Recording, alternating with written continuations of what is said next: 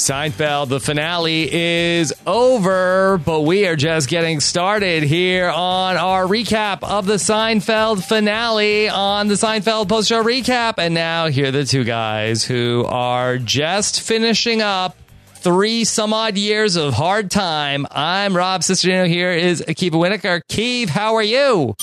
Yeah, we're escaping the gulag. Yep. All right. Well, Akiva, here we are. Part one of our Seinfeld finale podcast. We're going to be talking about just the episode here today. All of the extracurricular we are going to save for next week. So send your emails in still for the Seinfeld finale recap, Seinfeld at postshowrecaps.com. And then uh, we'll call this a run, right? Yeah, uh, we got this week. We got next week. No, we got one more thing. Yes. Well, we have our one extra live show, and really, maybe Seinfeld itself could have taken this route where they could have done this sort of like morbid finale episode and then come back with one last regular episode to close things out like we're going to do. Well, you think they should have done the finale last week and then ended with the Puerto Rican Day this week? That would have been Well, maybe not. They, they could have ended on the Frogger. Nobody would have complained with that, right? Well, I think uh, here's here is my question, uh, and but you know I don't want to like really give away and spoil how we feel about the finale, but what if they they just made it a regular episode, but it was a good episode? Let's just say it was one of the better episodes from season nine. So the finale is a normal episode, nothing out of the ordinary. It's the Frogger, maybe the chicken roaster.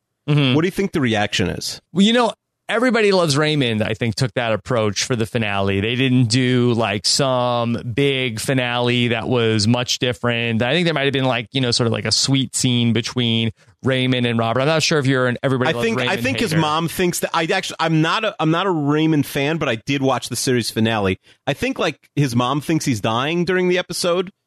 Yeah, but it's nothing So it that's was, like it was more of like a light season finale, certainly not a series finale. Right. But not nothing. Nothing otherworldly. You know, we'll talk about the challenges of ending Seinfeld because it's a show where they were sort of insistent from the get go that these characters do not learn. There's no hugging.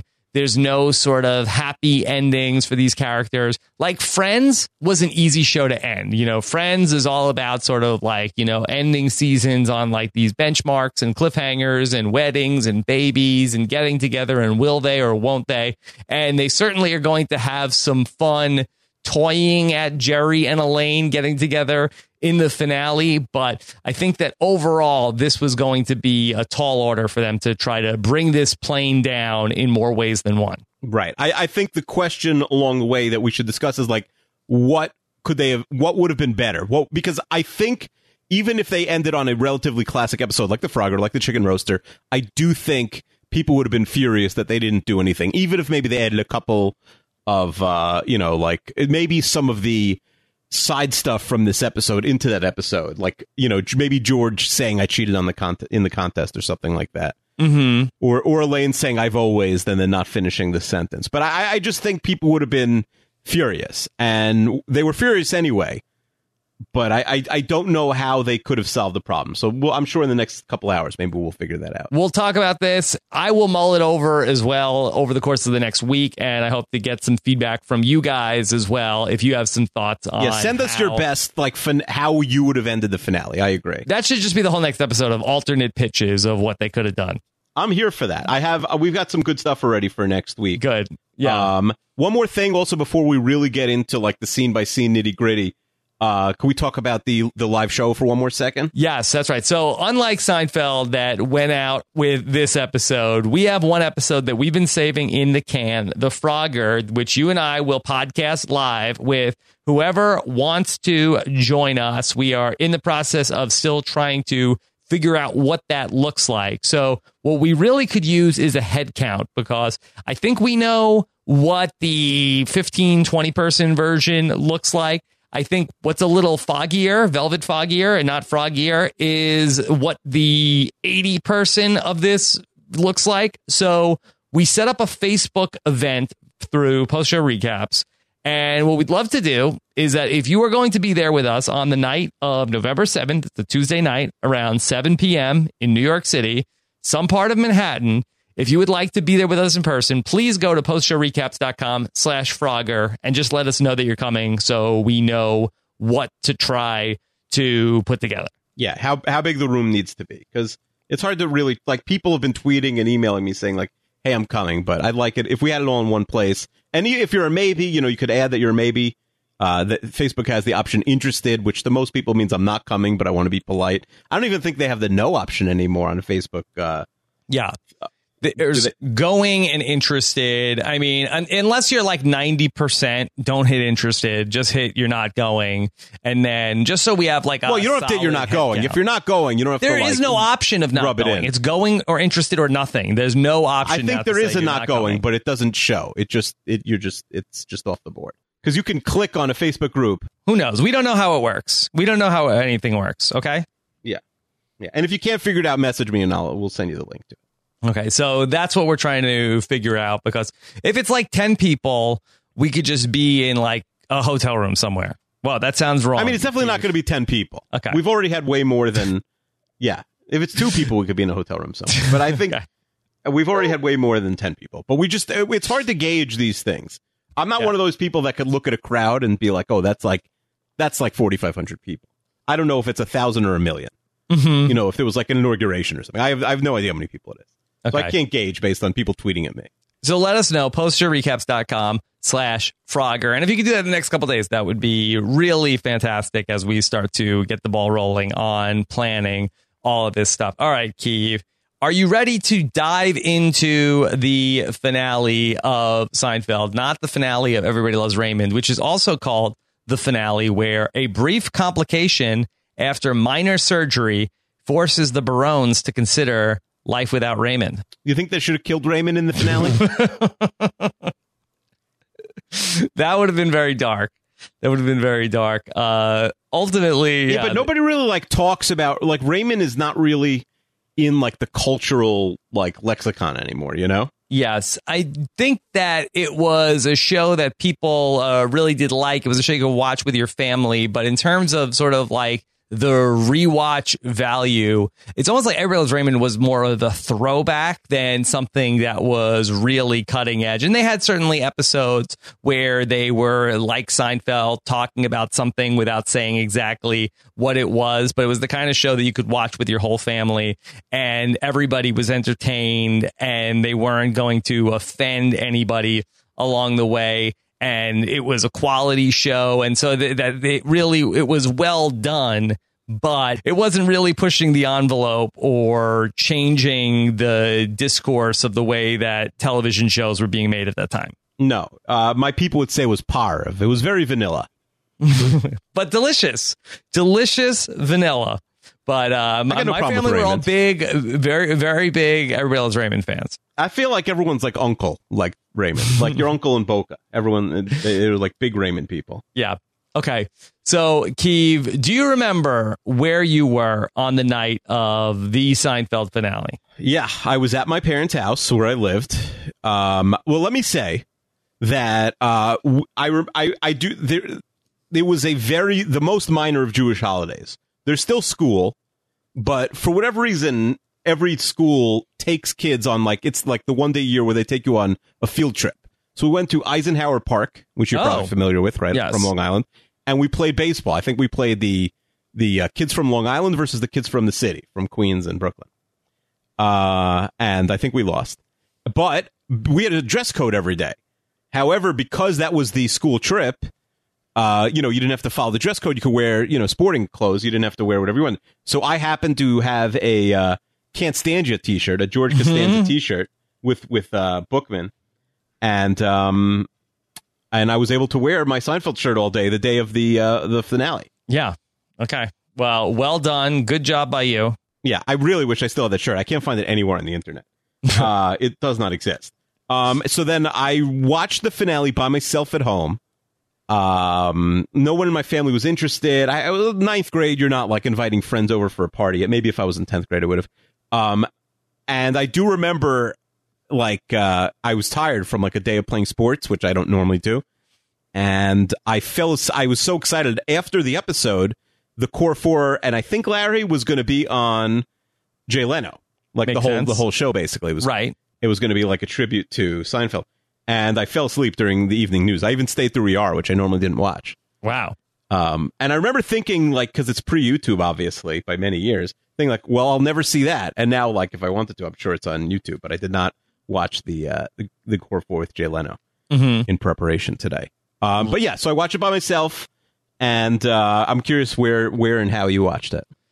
So I feel like that I was at college uh, during this time. May 14th, 1998 was the date, but I feel like that that is getting very close to the end of the semester. Yeah. And I don't know exactly. Like, I'd have to imagine that if it was not already finals week, that we were going to be uh, moving out from college uh, very soon after that. So that was uh, something that was probably very top of mind. So I sort of remember the room that I was in, but I don't remember a lot of details about that specific night or Wayne night. I mean, it's possible you could have been home already. You could have no, been home No, I remember from, uh, that I was still in college when it happened. I, or that um, I don't remember. I have to go and take a look at what the Oswego uh, spring semester of uh, 1998 looked like in terms of the school year. I don't know how I would ever be able to figure that out, but I do believe that I've watched the Seinfeld finale. Do you want to call SUNY Oswego now and ask like the registrar or like when finals? yeah, were when were in finals in in spring '98? That's what I would need. I need to to know for my podcast. They'll be like, "All right, you're not one of our uh,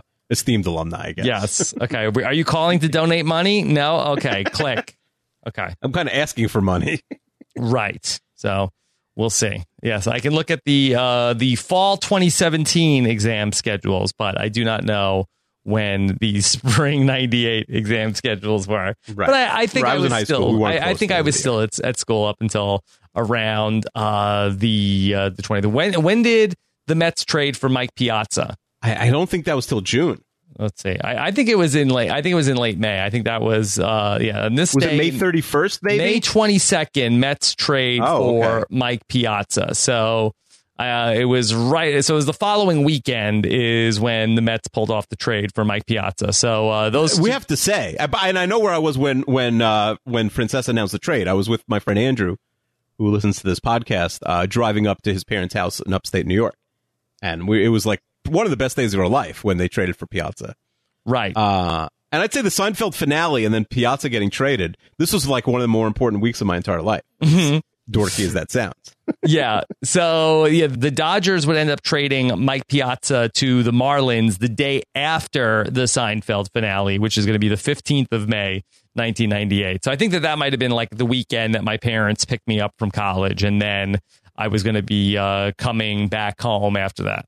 Yeah, trade of the century. Sports Illustrated called it when the Dodgers and Marlins made that trade. But Yes. then the Mets swung the deal for Piazza six days later. There you go. Okay. So, Keeve, uh, enough of where we were. Let's get into where everybody else was in this Seinfeld finale. And it really is an unusual episode uh, to me. Of course, uh, Larry David is going to come back famously uh, for this episode. He has been gone all through season eight and season nine. He came back to write it. It really, in my memory that I remembered it was bad, it really felt very oddly constructed in terms of rewatching this last night. The whole episode, you're saying. The whole episode, I I feel like it starts off like a normal episode, and then the final 30 minutes to me are just really surreal. And it does not even feel like that I'm watching the same show that I've been watching now with you for 180 episodes. Yeah, um, it's structured weird. Now you have to put yourself in the shoes of someone who's watching this for the first time, because again, they're not putting this on for nerds who rewatch it 20 years later. And remember, you're very you're nervous. It's like when you're watching the series finale of a show. Like think about you're watching the series finale of Breaking Bad or Lost, right? You're like looking at the clock and you're like, oh my gosh, there's 28 minutes left, and they haven't solved A or B or C, right? um I, there's a there's like a certain like you know your your like anxiety that you're that's happening when you're watching and it's like all right they haven't gone anywhere yet or like what's you know where how's this going to end? There's only 12 minutes left.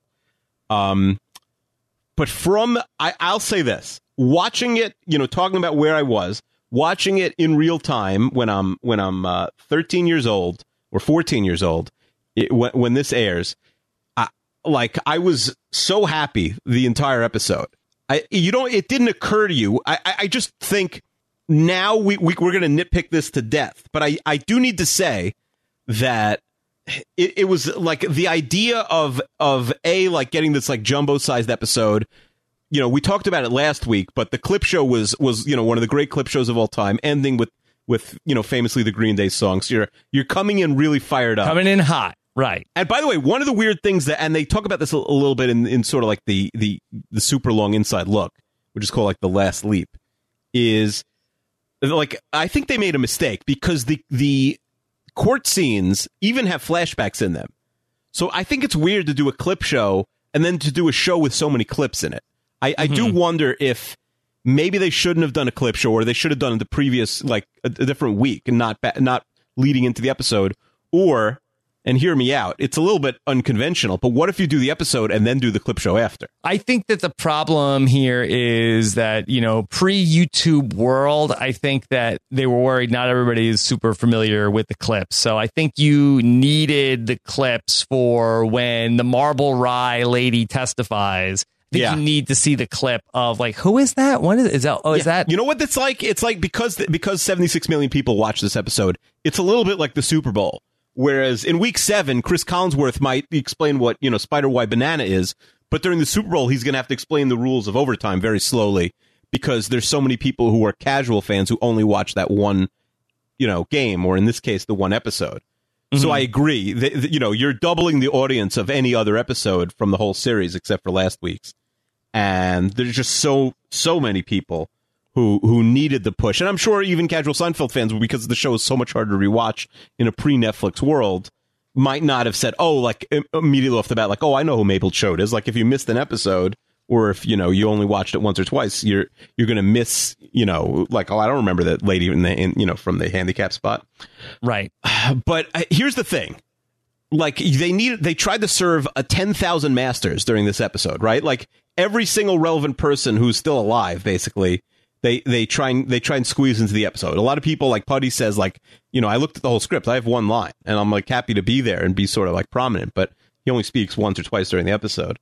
Um, I do think they tried so hard to get everybody in. And you know, we'll go we'll go over this a lot more in detail, but like the I, I, it just seems like they're trying to serve 400 masters in this episode. Right. And also, once we get to Massachusetts after the plane lands, I'm not sure what the production schedule was like or what the studio audience situation was. Everything was under such uh, lock and key. I have to imagine there was no studio audience for any of that. So no. there's a laugh track, but it feels like that they don't even quite know where to put some of the laughs in. I just like the the whole pacing of everything with the trial feels off. There's sort of like these long packages with Geraldo that aren't funny, and I'm not sure if they're supposed to be funny. To me, yeah. I, I really, I was really blown away with. I thought that maybe I was too hard on the finale in the initial run and that we would mm-hmm. watch it and we would celebrate it. But honestly, I really feel like the finale is bad. Yeah. Well, I'm not on the same page, really. I understand why you say that as an objective piece of content to rewatch it is completely insane and um, it is not a great episode of television. But I'm telling you, I was pumping my fist as like a Seinfeld super fan who had watched every episode before the Good. show went off the Let's air. Let's talk through it then. Yeah. Um, but I will say, like, it's not. It was not intended to really be held to the fine tooth comb we're about to hold it to. That's fine. That, that's fine. And I'm not even talking about like, oh, they would never be prosecuted under that law. Like, I'm not even talking about like the Chester. No, that's for next week. Yeah, that's for that's for next week. Uh, I, I, also will say, you're watching this episode, you know, uh, today on the DVDs or or on Hulu or whatever. The the court case is 30 minutes of television time. Mm-hmm. The court case is like an entire episode of Law and Order. Right. Like it is. There is so much time spent in Massachusetts. It's insane. Mm-hmm. But you forget how quickly they get there. Okay, let's get into the opening yeah. of the episode, which is the return of Jerry doing stand up, Keeve. Of course, that we had not seen Jerry do any stand up since Larry left the show. In the notes about nothing, they mention about how Jerry needed to take more of a hands on approach to creating the show in season eight and season nine. And then with Larry back in the mix, he was able to go back out and uh, add this piece of stand up. Right. This is a, this is a totally new piece of stand up, and unlike most of the stand up, Do you do you think this connects to the episode at all? Hmm. Uh, what does he talk about? That we need more time? Uh, I mean, I guess you could sort of str- Really more like the sitting down. Like, is that Kramer? Uh, Not really. Yeah, no, it doesn't really relate to anything. I, and, and it's not funny. It's actually one of the weaker stand-ups of the whole series. yeah, not not great, but it's setting off the tone of the evening of the Seinfeld finale. like, just a hater. So we start off in the diner where we see George and Jerry, and uh, George has a burger in front of him. He can't eat the burger without ketchup, and they're trying to flag down the waitress. She's not paying attention to them. Even uh, Jerry seems a little bit over it in this scene. Of he says it's like going out with someone and you never hear from them. They're both like, eh, I don't know. Is it is it really even like that? It- you know, a lot of the the pre-Massachusetts scenes also seem very quiet. Mm-hmm. You know, there's like a little bit of a gravitas to the scene, but also like not filmed before a studio audience. So like if they're putting in a laugh track, it's at different times than the audience would actually be laughing. Right. So it's it seems very quiet in a lot of these scenes. Yeah, I wonder if they really feed off the energy from the live crowd and then mm-hmm. doing these scenes without an audience there because there was so much secrecy about this. Even when they're talking about going on the plane, where should we go? I, like I, I seem to remember that there was a lot of mystery surrounding like what direction is the Seinfeld finale going to Yeah. ultimately go into? A lot of rumors floating. Yeah. Do you remember any rumors? I I don't I, I remember like discussing them, but I don't remember specific rumors to be honest. Um I I think like in hindsight, the only through line, because there's not like a season nine really story through line, it does make sense to go back to the Jerry well. To me, that was an obvious decision. Yeah. And honestly, I feel like that the the first third or so, like I, I'm all in on where the story is going. Of okay, let's get this project back on the ground. And we had a little bit of a false start with this at another point. Uh, I think it was in was it in season eight where was there some talk about maybe getting it going again in Japan, but. Uh, you know, I, I would have been fine with sort of like uh, figuring it out. And honestly, that season four finale would have worked great as a series finale. Yeah, I agree. That would have worked too, and you could have gotten the reaction of everyone for. You could have spent one second with the soup Nazi instead of twenty seconds, and you know, and and multiply that by twenty different. You know, the nineteen witnesses in the court case that we see. Mm-hmm. Um, literally 19 witnesses in the court case, uh, and five more cut if from the deleted scene at least. Um, plus the real George Steinbrenner gets cut too. Um, I, yeah, it's, it's actually an interesting point. Going back, like if it had just been the finale airing and people were like, this is a show about nothing, but it sucks. Goodbye. It gets canceled. That's the end of the series. I think that would have been a really good, even though the, the pilot episode of the show we didn't love. It's not a great episode, but I think it might have worked really well as an ending. But uh, yeah, going back to what you said a minute ago, the first 15, 18 minutes of this episode are really like solid Seinfeld. Is a totally fine episode. And so George, he needs the ketchup. He asks the people behind them, "Hey, uh, can I borrow the ketchup?" And she says that basically, uh, no, she doesn't know if she's going to need it or not. What does it even mean, right? Yeah, I'm going to need it from time to time. I mean, she doesn't even appear to be eating anything. Yeah, I mean, so ask for it back. Well, it seems like there's only a drop in there. Maybe that sort of informs uh, whether or not she's going to use it. Yeah. So, So she should have said that. Like, it's really empty. You know, that's a, then you come off looking normal. He's not going to beg you for the empty ketchup. right. It's the I can't spare a square of condiments. Yeah, exactly. So Jerry wants to know if George wants to go to the movies. George is over even going to the movies. You just sit there, you eat popcorn. What's the point? I mean, it's, it, this is just sort of saying, like, all right, we've done this before. You know, we've seen Mhm. Death Blow. We don't need to see Death Blow too. Okay. Jerry says, Well, you have your health. And George says, Health isn't good enough. He wants more than health. He wants his 15 minutes. So is this sort of like a uh, wish that ends up being fulfilled in this monkey's paw twisted way, Keeve? Yeah, I mean, from a from a like a kayfabe Seinfeld world where everything is real, this is the most famous George gets, right? Like they're on the cover newspapers. It's the Geraldo's coming there. They're national news. So this is George's George's 15 minutes, even more so than you know selling multiple pilots, which doesn't you know might get you in Variety or the Hollywood Reporter, but doesn't get you real fame. Yeah. And finally, the woman gives George the ketchup, but there's nothing in there. Yeah, maybe a metaphor for the episode, according to Rob. So, George, I'm, I'm op- going into this with an open mind, Keeve. You can you can convince me otherwise of what I'm missing. I, I kind of did a reversal on the Lost finale at one point. Well, you like the Lost finale now? Eh, I don't think it's that bad. I sort of like, uh, you know, I could get talked into it. Yeah, I mean the finale's not that bad if like the if like the if you just don't write you know if you have to write off like seasons five and six altogether basically before that. Right. Like the right. finale can't save what what season five and six did. The Mhm. nonsense that went on. All right. So we see George on the street with uh, Jerry. Somebody says to them, uh, nice day. And like, what is that?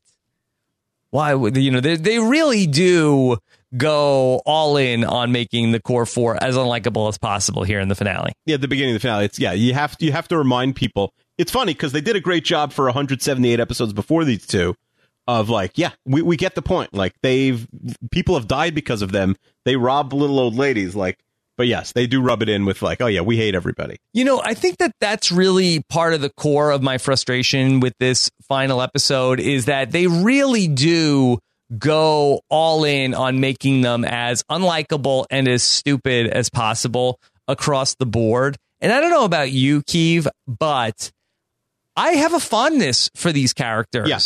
I don't hate them. I don't wish ill upon any of them. I didn't Mm-hmm. watch Seinfeld saying like, okay, this is Tony Soprano or this is Walter White, and I hope Yeah, that they nobody ever right. Nobody ever used the word anti-hero once in the history of Seinfeld.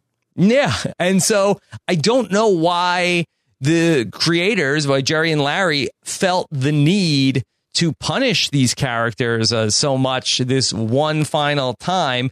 I get that there's a little bit of karma, but I feel like that the karma came down so hard against them in this episode that in that's part of the reasons why it's not fun. Whereas, you know, I that Friends I have said is the inferior show, but at the end of the day, Friends wants you to like all of the characters and wants you to root for happy endings for all of those characters and want good things for mm-hmm. all of those characters. Why couldn't we have that in Seinfeld? Okay, so they're okay. So I mean, the base answer is right. They're bad for the for the you know all nine seasons. And here's the thing: in hindsight, now when you discuss Seinfeld, you say, "Oh, there's four there are four bad people who are really self centered." But again, and we've said this a hundred times, if you were writing an article about Seinfeld, you know, oh, it's a show about nothing. Oh, they're like breaking, you know, sort of like the format and stuff. I, I read everything there was to read about Seinfeld. I still have like uh, you know, member like memorabilia and books in my house here of like, you know, like, you know, commemorative like Seinfeld's going off the air, like think pieces and articles. Not one person ever says, "Oh, it's, this is a show about four bad, selfish people." Never. It was mm-hmm. never said. Maybe Right. it should have been said. It, it it's not. They're not retconning. They are bad people, right? Right. It's it's they're not making it up, but the, like that's not how the audience felt. That's what you're saying is true. Nobody nobody was nobody wanted them to get their due. You know, if Newman got hit by a bus, we would be fine, right? sure. Like I, we nobody roots for Newman, but these are your good guys. And to add to that, I don't feel like that anybody was thinking that they are bad people. I think that part of the appeal of Seinfeld at the height of its popularity is that, oh, these are people who are dealing with the same things that we're dealing with. This is a mirror of how people really talk. That this is us. And I'm not talking about the NBC show that my wife is obsessed with. How do you think that series is going to end? That's going to end on a sad note too. I bet there'll Oh, be a yeah, lot of a lot crying. of crying. There'll be a lot of Yeah. crying. My So- my parents have not watched a television show together their entire marriage. They've been married almost 35 years, and they watched This Is Us together. First show Yeah. they've ever watched. Right, right. So that's just you know, the, if you're ready to cry it out, that, that that's the show for you. But that being said, this is just some uh, big picture thoughts on everybody here in the finale. So Kramer shows up in a car. And like Elaine, like flips over when Kramer uh, stops short. Not sure uh, what's going on with Elaine's seatbelt here. Yeah, this is a longer scene in the deleted scenes also. Right. And again, they are deleted scenes for a reason. Kramer is going to the beach. Really, no reason. We don't follow anything going on with Kramer at the beach, just so he can ultimately end up with water in his ear later on in the episode. Yeah, yeah. He, he does this to, to sort of like tie it in the same way Elaine, uh, you know, needs to make the phone call to jail. Same Right. idea. So Elaine has to call her friend Jill, and I feel like that we sort of yada yada the lead here that Elaine has a cell phone and we have a cellular phone appear for the first time in the history of Seinfeld. This is something that I had totally forgotten. We have a cell phone, we have a pager in this episode, two things that would have been particularly useful through a litany of Seinfeld episodes in the past, Keeve. Do you think that they Yeah. should have made a bigger deal about 1998 Elaine Benes with a cell phone? Yeah, they totally no sell it. It's every time you see it. They're really no it's like, sell. Whoa. Yeah, they no sell it. I do think though that it's like it's an interesting if you're arguing like, hey, should the show have come back for a tenth season or not? The idea that now we have cell phones and pagers, it's like, oh yeah, we're going to solve all those famous like you know Seinfeld problems now. Yes. that like you know if you could just call someone, you're out of it. There's a wonderful irony that the cell phone, in its one appearance in Seinfeld, only creates problems because Elaine calls her friend Jill to see how her father is doing in the hospital. And both Jerry and George are very familiar with cell phone etiquette here in the very early going of the cell phone industry. And they say, you can't make a cell phone call from the street and you can't see how somebody is doing from the hospital while you're out doing things. It is funny, Keeve. I don't think that there is Yeah. a cell phone etiquette anymore, right? Oh, the, the opposite of this is true. The etiquette is don't call anyone on their cell phone. Right. Right. You better be married to that person to call them on the cell phone. Like, you know, you need to live in the same household at least. Um, I think it's it's flipped, right? The it's the if someone called me on my phone and just like want to see how how I was doing, I would say like, oh, this person wants to be best friends with me. Like, This person is angling for the number one spot on my speed dial. Right. I will say if somebody calls you while they are driving, I do feel like that that is a little bit to me of like, oh, okay, what am I just on your list of things to do? But not yeah. driving. Yeah. Yeah, I agree. My dad has like a 45 minute commute each way to work, and he he doesn't listen to music. Occasionally listen to Mike Francesa, but he but usually he's not driving when that's on. He will just be on the phone. He'll just call. He just has a list in his head. My my mom, my sisters doesn't call me because he knows I don't answer. But you know, he's got friends. He's got like when he drives at 5 a.m. He's got his 5 a.m. like Wall Street friends who are up. Uh, it, like so he right. That's the type of person. That's not like an honor to get that call. He's just bored and wants to talk to somebody. Does he abruptly end the calls? Oh, I mean, as we've discussed, he does not say goodbye. when he's done, he's done. Okay. So George and Jerry get back to Jerry's apartment and George is trying to institute a open door bathroom policy. Jerry says no way.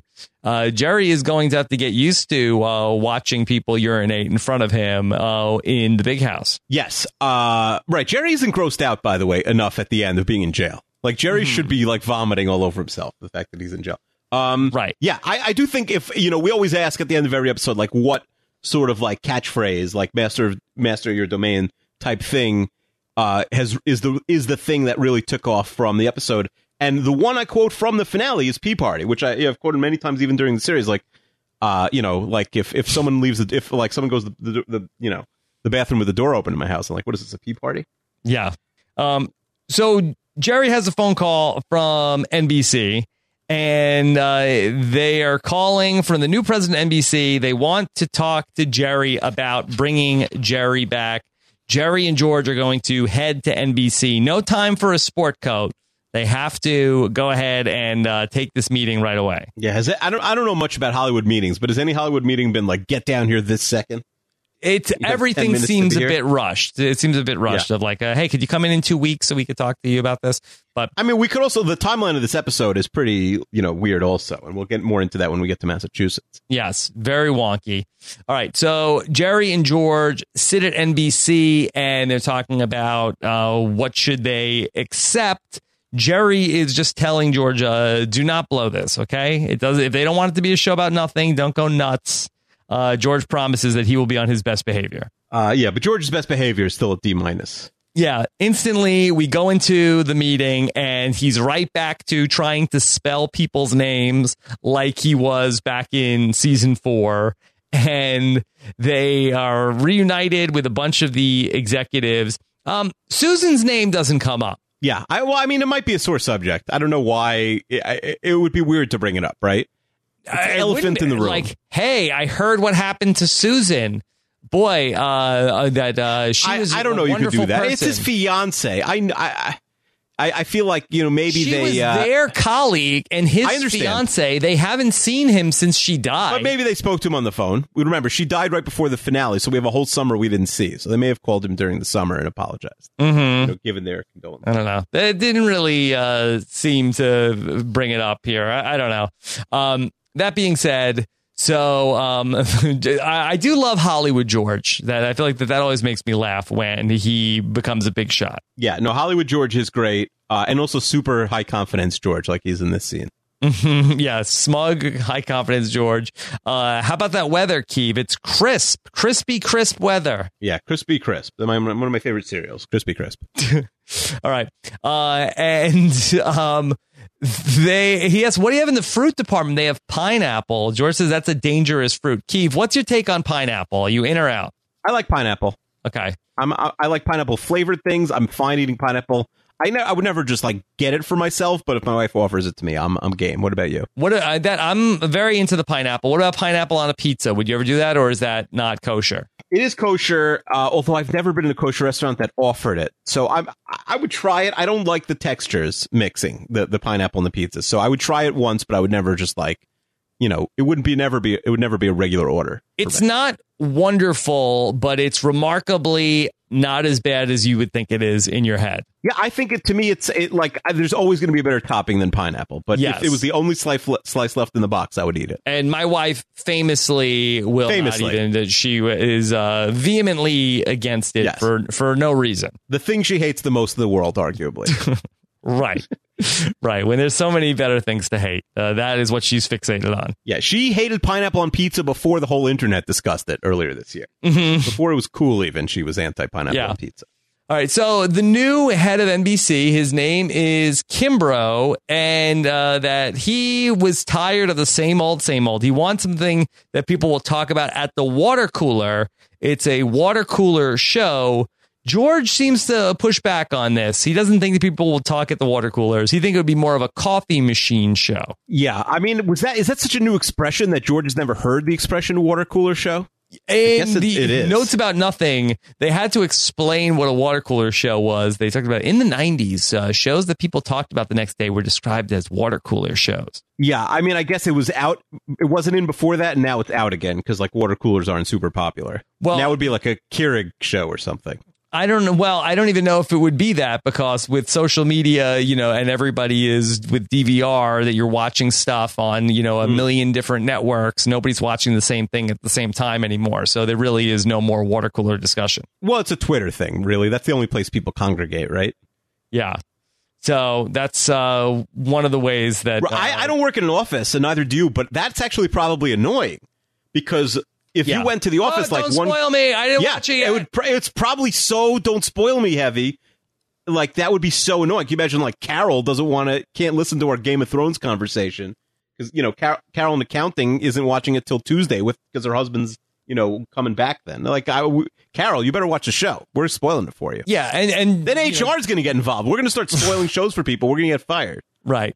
Maybe make no mistake. I mean, it's all connected to the rise of podcasts and, you know, uh, recaps of blogs and, uh, you know, everything that, you know, we are able to consume now because we've watched a piece of content and then are looking for commentary on it. You used to just, you know, go to your office and then if there were people in your office that ta- watch the same show, that's where you would hear this stuff. Right. So they want to remake Jerry and uh, they want to do a 13 episode commitment. They want to start off on Wednesday nights, build up an audience. This show needs time to grow. This seems very specific. Yeah, I mean it's it's specific by that you mean sort of like inside baseball. Like this is sort of what Sein. It's not exactly what Seinfeld did, but it's essentially. I mean, Seinfeld there did. is never in the history, like, unless it's like the type of thing where it's like a spin off and, okay, it'll air after Big Bang Theory. We'll put young Sheldon in that spot or, you know, sort of, um, oh, this is going to be a perfect complement to Seinfeld. The fact that they're down to, okay, we'll put this show on, we'll put it on Wednesday nights, we'll get 13 episodes.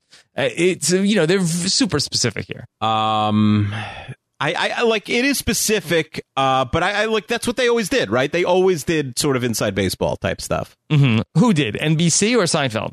No, like the show is always like it's always meta, right? They're always trying to do sort of the meta. Yeah, I, I get that that's how Seinfeld started, but for if this was an actual pitch meeting, it seems absurd that the network executive would know what night of the week that this show is going to be on, unless there, there was like in this fictional world, the Wednesday night block is some sort of like must see TV where all of their you know half hour comedies are going to go. Right. Yeah. I, I mean, it didn't bother me too much. I didn't think much about it. Okay. All right. Um, so Kimbrough also thinks that, and then the Elaine character, I wouldn't mind seeing something happen with you two. George says, uh, I don't think that relationship humor is what this show is about. And he says, or we could not do the show altogether. How about that? Why don't you just tell me the name of the show you want to do? Yeah. Keeve, but this is going to be the first of a number of winks to the idea in this episode that Jerry and Elaine are going to get together in this finale. I think that if there were going to be Vegas odds on what will happen in the Seinfeld finale, Jerry and Elaine getting together probably would have been uh, the least profitable bet on for return on investment. Yeah, it would have been the Patriots winning the Super Bowl. Yeah. And, the so only I reason think- they don't get together because that would have been viewed as a Friends move, right? That would have been viewed as like, no, this is what they do on Friends or Everybody Loves Raymond, and so that's that's why they don't get together. Even though I don't, it doesn't bother me in hindsight. I was thinking about this today that they didn't get back together, but maybe instead of just doing like one episode where they do get back to get get back together, like the deal. What if like season seven had been like Jerry and Elaine are like living together and, and they're like really together for a full season? Could have had one season where they get together. You know, it's like they were really boxed into a corner. And, and I don't necessarily know if you needed Jerry and Elaine together. It doesn't bother me that they didn't get together, but it just feels like that they are trying so hard not to be that. Where Friends did, you know, never concerned itself with, okay, well, uh, you know, uh, we don't we don't care if people say that we're going to be too on the nose uh, with this. And again, not as groundbreaking of a show, but I feel like that they end up here with you know trying to be groundbreaking here at the end, but maybe missing the mark for the finale. Uh, yeah, but again, like I, I we we don't want Seinfeld to do like ordinary show stuff. So you're saying it's better that they took a swing. Uh, and didn't end up uh, with a Beltran esque, just like uh, looking at it go yeah, the no, hill. they didn't strike out looking. They didn't, you know, Adam Wainwright is is not going to walk through that door. Um, and listen, I don't think they struck out. Okay. You know, I, I think that they, uh, I don't know, maybe they hit a screaming out, or maybe they like uh, scored on an error. I don't know. I, I I'm not sure. You know, We're losing the thread of the metaphor. All right. Yeah. Okay. So we see Elaine at her home and she is calling up Jill. And then she gets a call waiting from Jerry who says it's an emergency. Get off the phone. So she drops Jill, talks to Jerry. Jerry explains what's going on with the uh, the TV show. He's moving to California. Elaine's response to me is odd that she says, That's the emergency. I mean, I kind of feel like that was a big deal what Jerry just dropped on her. Maybe it's not hang up on Jill important, but I feel like that it's an odd response from her to say that's the emergency. Um. Yeah. Yeah. I Like your well, best friend in the entire world Yeah. that you hang out with, you know, like literally seven days out of the week is moving to California because he's going to be doing a TV show. Like I feel like that seems like big news to me. It's huge news, but maybe it's bad news, and that's why she's reacting that way. That's how I interpret it. You know what I mean? Like. Yes. it's like, oh, I don't want to hear that now. I don't want to hear that ever. Like, you're not going, buddy. Mm-hmm. I'm going to sabotage this by sending us to jail. Right. So they hung up on Jill, and Jerry says, This was really bad. Now she lost a phone face off. That's worse than a cell phone walk and talk. Yeah, the phone face off, uh, it doesn't really exist anymore. I mean, I guess it kind of does. I mean, what are the odds that you're going to have like two conversations? And when was the last time you were on the phone and someone else called you? It happens. It, Really? It, it does. It does happen. And then you, You must be a big like- phone guy. I'm not a big phone guy, but phone guy you know here. the. Uh, I mean, the real standoff comes where it's like, um, that uh, I I know that my if if my wife ever lost the phone face off, Mm. then it would be it would be over for for me and the person that I was talking to. Right. Uh, My wife hopefully can't I ever know that she's lost the phone face off. So what would you say? Like, uh, I got to go to the bathroom. Like, you, you can't say like someone else is on the other line. Yeah, what what to the person that I'm talking to? No, like to to your wife. Like, how would you how oh, would you no, break no, it her? This in this situation, it's that I uh, will be talking to somebody else, and then my wife will call, and then I just have to say, "Oh, I have I have to take this. That this is my wife, and she will flip out if I don't answer her call waitings. Yeah, yeah, she'll uh, call. She's unreasonable. What do you want me to do? There's nothing I can do. I'll call you back because you, whoever you are, you're a more reasonable person. Um, yeah, no, for sure. The odds are you're speaking to someone more more logical. That's probably. It, that's it would be impossible for me to not be speaking to somebody more reasonable. So, what if she was cloned though? I Let's say it's like so. 2035. Right. I wouldn't give this the clone my number. So we see Jerry talking to Morty and Helen, and they're very excited for Jerry. Morty talks about how they're so stupid at NBC, and he only watches one show on TV, Xena Warrior Princess. She must be six six, Xena Warrior Princess. How tall do you think Lucy Lawless really is? Okay, according to the inside look or the notes about nothing, I think she's like 5'10 or 5'11. She is definitely not six six. No, not six six.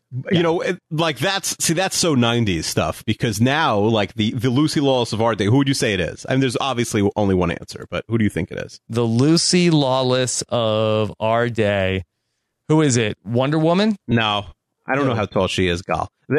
No, it's Gwendoline Christie, right? It's Brienne. Oh, yeah. Well, I, I when you said the Xena Warrior Princess of Okay. I wasn't sure you were talking that that you were implying the A show or- actress in Hollywood. I thought you meant Right, like okay. the the ultimate uh, badass heroine of Hollywood. Right, fair enough. But yeah, no, it's definitely it's definitely Brienne, right? I, she is she's like six two at least. Yes. Um, a little pervy of Morty Seinfeld to only be watching uh, Xena Warrior Princess for the height of Xena. Yeah, he's a big height guy. But I guess I mean people did that. Like that show was insanely popular. Yes. And what was it? Hercules, The Incredible Journey. Yeah, that was back to back. Hercules and then Xena. Real Yeah. trash. Just bad shows, but people like them. We're starting the Kevin Sorbo Hercules rewatch next week. Are we? I mean, listen, you said you're never going to do another rewatch. Then I see in my feed freaking, you know, Star Trek rewatch going on. No, but that's a, not a that's double shot random- fired at that- me in my opinion. No, that's a random episode. That was just sort of to get ready for the new Star Trek series. I've seen two already. You've seen two How many Star more- Trek episodes? That you've you haven't posted two yet? Am I am I making? Oh yeah, this you know, up? I, I did two. I did two. I was just leading up to How many these- more are there going to be? One more, and then and then Okay, so Star Trek like, Discovery unsubscribe. starts. Okay. Yeah, I mean, the, basically, I am not doing it in order. That I'm, only doing a Game of Thrones rewatch. Yeah, you did start another rewatch somehow. Also, I got talked into that. you you literally always said like, I will never do another rewatch. It's too long. It's too much of a commitment. Every time I think I'm out, before me we ended, in. before we even ended, you started a new one. Uh, look, I am Sisyphus pushing a podcast boulder up a hill. Oh, okay, boy. That's right. Uh, and it will one day probably, uh, you know, come and crush crush, me. Oh, no question. I mean that that show Game of Thrones that you're rewatching is not coming back till at least 2019, right? So Yeah, Just well, that's the idea. That's the idea. That's the lead think about like when- Seinfeld plus that. That started. I was 30 when we started this podcast. I'm gonna be 34 by the time we finish it. It's been a long time. Yeah, well, the the benefit there are only 67 Game of Thrones episodes. Yeah, but watching there's more time to re. You have to rewatch everyone before you talk about it, right? Right. It's Each more. There's more Game of Thrones than Seinfeld. is almost 3 times as long, right? But the Yeah. watching the there episode was an episode this week that was like 52 minutes. This season, it was like 52 minutes, and everyone was like, "Ooh, shortest episode in the history of the series." Yeah, but but watching the episode is not the time consuming part of this process. It's not. Yeah, watching the episode is the quickest the quickest. Oh, of this. Oh, I thought you meant of Game of Thrones. I'm like, that is very. Oh, yeah, of this one. No, th- except for this ep- uh, this episode of this series, I agree. Watching the Seinfeld is- episode is is I mean, this is a, a 22 minute episode that becomes a two hour podcast. I mean, I Yeah. still think I'm I'm getting in and out quicker on the Game of Thrones. right. And by the way, by that by that math, we're talking about a 55 minute episode today. So who knows how long that podcast? that's why we have to split it up. Yeah. All right. So uh, Frank and Estelle, they are uh, very happy for George, uh, and Frank is especially happy, but Estelle doesn't get it. Estelle doesn't know what this is. Since when are you a writer? How are you going to get the ideas? You don't write anything. Now, do you think this is her being like a mean bad parent, or is this her trying to keep George like you know in New York and she's devastated that he's moving? Hmm. Well, we see later on in the episode that she's willing to seduce the judge in the court case to keep her Georgie out of jail. So I just think that she's uh, imbalanced. She is imbalanced. I- Is she alive at the end of this episode? Is Estelle alive at the end of the episode? Like she faints. Oh, and, think- and like when they read the after they read the ruling, like you sort of cut to her and she's like splayed out over the over like the bench in the back of the courtroom. Yeah. She might be dead. I don't think Estelle died in the Seinfeld finale. I think she might have died. I mean, quietly. as George Costanza says in this episode, when you're bleak, you're bleak. But Mm-hmm. I don't think we're that bleak, Keeve. well, they're sort of uh, sleeping on it, but also like, did Newman die from choking on whatever he was choking on? I don't think so. Th- I I think Newman should have died. Honestly, how could Newman get the upper hand on? it? Well, that's what they decided. He Newman wasn't a bad person. Only the core four was bad. No, Newman is a terrible person. That's not true. Like Newman literally gives him like the Well, you know, that's I'm the going to curse you problem. speech. I mean, that if anything, the worldview of Seinfeld should not have been that the core four are bad people living in a just world, that it should have been that they are bad and they live in a world that is equally bad and they should not have suffered any more than any other people in this fictional universe. We meet very few pure and innocent characters in this universe. Yeah, one interesting thing about making this switch to Curb, which we're going to be making in two weeks, is in Larry David's mind, and it's much more like out there in the open because Larry just says whatever he's thinking. Like Larry David, the character on on Curb, he he meets people who are insane. You know, like when he goes to the door and, and with Cheryl and gives someone a present, and they say we can't accept it because our you know, wedding present. We can't accept this wedding present because it's over twelve months. Like yes, it's bad that you give someone a wedding present from 13 months ago, but it's a hundred times more insane not to ex- not to accept like a nice present from your friend, right? Larry is usually right. I don't know if if the core four here is usually right. I'm not sure. I don't.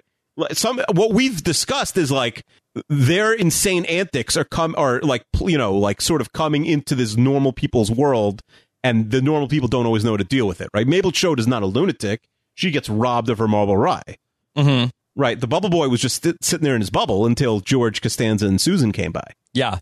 Although he's a I- bad guy, the bubble boy also. Well, he's got a temper. I don't. Is he like a murderer? What do you mean he's a bad guy? I mean, he are told you, are Susan you both to take sizing? her top off. Oh yeah, he did. Well, listen, he's uh, how many you know pretty ladies do you think he's seen in the bubble? I That don't wasn't know. ideal. I don't know. Wasn't wasn't ideal. Yeah, he's a jerk, the bubble boy. It's a tragic figure, but he's also, uh, you know, an unsavory person, and that's Right, fine. Right. And some of these people are clearly like wrong. Like the Soup Nazi's a bad guy, right? Like he's, Yeah. you know, they kind of portray him as a Nazi, right? He flees to Argentina, which is what the Nazis did. Like the, but not all of these people are bad. Mm-hmm. Okay. Not all people. So back at Jerry's house, uh, Jerry gets off the phone and he finds out that NBC is letting Jerry use their private jet. He can go anywhere he wants. They feel bad that they let Jerry sit on the shelf for so many years. I mean, uh, this is pretty unimaginable, right? Listen, crazier things have happened, right? Family Guy got canceled, then came back a bunch of years later. But if Jerry's already following a weird template, which is they aired the pilot as a test and then didn't pick the show up, right? Right. Which is something that like Amazon does now, but has never happened in the history of, you know, network TV, right? What that they aired the pilot and then didn't pick up the show? Yeah, they don't air Oh, pilots. that they don't they don't do it now, but I think that it's not an uncommon practice from like the 80s and 90s. I don't think it would ever. Ha- I, I I could be wrong, but I don't think it. I think this is like a made up thing. I don't think I, pi- shows have been canceled after the pilot, but I don't think they aired pilots as tests before. Yeah. Air pilot as test uh, TV. And people could write in if we're wrong here, or you know, and let us Yeah. know. But Yeah, I, I mean, I, I think that they probably, uh, you know, um, even looking at uh, A and E special slash backdoor pilot uh, marriage test there. Uh, I'm not sure if uh, I don't think it's uh, a common practice, but I'd be surprised if. I mean, Seinfeld was was like this, right? They aired one episode. well, yeah, right, that's during- the point. It's the only show that's ever done it. They did one, and then they did four the next year. But I think those four were sort of like locked in. They just didn't have them ready. Right, one in eighty nine, four in ninety, and then and then sort of the uh, the half season in in uh, of season two. Okay. All right. Well, let's not get too hung up on this. I'm sure that the uh, listeners will be able Yeah, to let uh, know next quickly let us know the answer to this. But it just seems so unfathomable that not only like here's a private jet for a flight, I could almost see a domestic flight, or you could take the plane for the weekend. But to go international in the private jet, like here's our NBC plane, take it to Russia if you want, take it to Africa, take it wherever you want to go. I, I right. Jerry must have the world's best agent, which we don't like. We know his manager. We don't really know his agent, right? Like who would be his TV agent, but he must have like the real Ari Gold as his agent because like from them going to like we'll give you a show, you know, but out of nowhere where you have no leverage to uh, we feel really bad that we canceled your show the first time, so here's the company plane. It's a little bit of a stretch, right? Mm-hmm, extremely. So Jerry and George are going to move out to Los Angeles to go and work on the pilot. And Jerry tells Kramer that he's moving to California. Kramer is besides himself. Jerry says it's just going to be for a while. And uh, then Jerry says he'll come back. Kramer says it's L.A. Nobody leaves. She's a seductress, a siren. She's a virgin. She's a whore. Yeah, I, this is one of my favorite parts of the show. Also, right? Nobody like Kramer squeaking. Like nobody leaves. Mm-hmm. Right. Um, as Chester did point out in his e- email, uh, Kramer himself did uh, leave Los Angeles after moving out there. Right. Uh, yes. Kramer literally did this, and he could not have gotten out fast enough. Mm-hmm. I mean, it, he almost wasn't able to leave because he could have been in jail.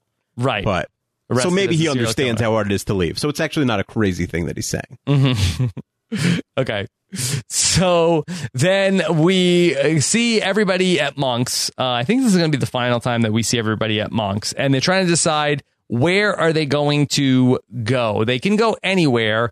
Kramer wants to go to Japan. Uh, this gets a little pervy, Keeve. He says he wants geishas. They cater to your every whim.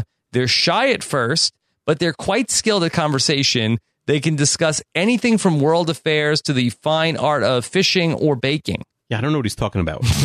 I don't know. And he like points to George about baking.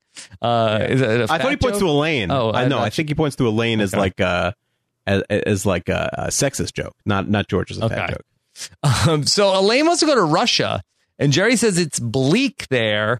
Uh, Elaine says it's springtime. Uh, you can't be bleak in the spring. I again, I, I love this George Costanza line. Uh, if you're bleak, you're bleak. Yeah. Uh, Elaine is very mean to George in this episode, uh, all the way through. That he uh, even on the plane, yeah, yeah. Well, yeah, there's a lot of bickering. Switzerland, and George says it's a little hilly, no, which is a very funny line. Just in the, it's a little hilly, no. And Elaine says, "Why you're not going to do any walking?" Now this is a fat joke, right? Yes, that is clearly a fat joke. And she says you can walk down to the bottom of the hill and we'll pick you up. And what? The private jet? Like I don't understand what she's even saying here. I'm not sure. Uh, ultimately, Jerry says, "Let's go. It's just let's just go to Paris again." Uh, Keeve, you are on the record. You hate Paris. Yes, I've been there once and uh, never again. Okay, so why does Jerry suggest Paris? I think it's like a neutral place. Like I get if we're leaving the country, it's probably the most famous city. Like it's a little sexier than London, right? And it just seems like it makes sense. Like that that's a logical suggestion for like no one's going to say no to Paris. Mm-hmm. Okay. So we uh, are getting ready to head out to Paris. Uh, there's a knock at the door from Newman. Newman uh, has heard about the trip to Paris. He would like to come. I mean, there's just no chance Jerry's going to say yes to this. Right. But Newman, he says he has uh, a cousin there who's suffering. Are we buying this or is this a Newman lie? This is a clear Newman lie. This is okay. just absurd. He's making this up as he goes. So Jerry says, uh, you know, uh, that's a shame. Uh, he says, forget it. Pull yourself together. You're making me sick. Be a man. Newman, tell me if he ends up putting a pox on the core four here. He says, all right. But hear me and hear me well. The day will come. Oh, yes, mark my words, Seinfeld. Your day of reckoning is coming when an evil wind will blow through your little play world and wipe that smug smile off your face. And I'll be there in all my glory watching, watching as it all comes crumbling down. Yeah, I think he does put a curse on them here. Mm-hmm. Hard to Yeah. argue otherwise. Yeah. Well, okay. So uh, does Newman have magical powers? I mean, I think all postmen get three wishes. Yes. Could the uh, curse have been avoided had Jerry let Newman come on the plane? I think so. I mean, he would not have cursed him. I mean, like the plane, if the plane almost went down without Newman on it, I feel like it's going down with Newman on it, if you know what I'm saying. Mm-hmm. so, uh, yeah. Uh, Anyway, uh, we head out and we are on the runway, uh, shot at the Van Nuys Airport, according to the uh, notes about nothing. And uh, we meet uh, Captain Maddox and his co-pilot Kurt Adams. They're going to Paris. Yeah, I don't know why we need to meet the captains, but yeah, we know their Yeah. names. Does the Core Four have plans in Paris? Have there been arrangements made by NBC, or are they sort of on their own? If NBC's flying them, I think they have to put them up, right? But in terms of like the actual plans, I assume like Elaine is clearly the planner of the four of them, right? Okay, so Elaine has been there. She knows what's up. Yeah, I think Elaine is probably doing the research here. Yeah. Okay. All right. So then we see everybody hanging out on the plane. And uh, this is where things uh, are really going to, uh, I was going to say take off, but I don't, I don't want to do the, Yeah. the plane pun. So No. George is unimpressed with the private jet. He thought it would be nicer. Yeah, what a hater. You've never flown private, right? No, I have not. Neither have I. Like I would just be happy on any private plane. Yeah. I, I you know, to like George George has definitely never flown, you know, you think Estelle Costanza is paying for a private jet, so he's you know, he like what do you think it would be bigger? I guess planes probably, you know, a lot of private planes are bigger, but stop Yeah. whining, George. So I love the callback to the Ted Danson stuff where Mm-hmm. George goes back to, uh, you think this is the plane that Ted Danson gets? And Jerry says, Ted Danson's not even on the network anymore. Yeah, but he's you know like the plane he used to get. Clearly, there's another plane, and this is not the Danson plane. Okay. Uh, this plane is a real piece of junk. He doesn't even feel safe on this thing. I honestly, I don't get where George is coming from on this. Has he flown on a lot of private jets with the Yankees? I mean, I guess yeah, he's probably he is the assistant to the traveling secretary, so it wouldn't be outrageous for him to have flown on the Yankees plane, right? Yeah, I guess not.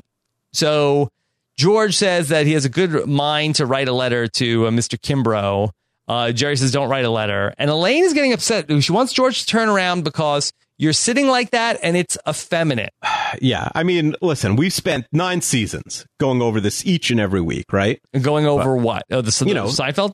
No, go, going over the fact that uh, you know it, this, you could sit however you want. It's hammer time. Right. It's hammer time. Very, very unwoke of Elaine, who's supposed to be our most woke character. Yeah, no, she's very boorish in this finale. And so George says, How is this effeminate? And she says to him, I don't know. It just is. Yeah, I, I don't get it, Elaine. I feel like I, I, I, you know, 2017 Elaine would be horrified by 1998 Elaine. Right. And part of the frustration for me with this finale is I feel like that they really did go out of their way to make the characters as unlikable as possible here in the finale. Yeah, I mean, it, like this is just another example, like you said. The, the, there's there's not a lot to love here. Like Elaine is four. just mean and angry towards Yeah. George for no reason about how he's sitting.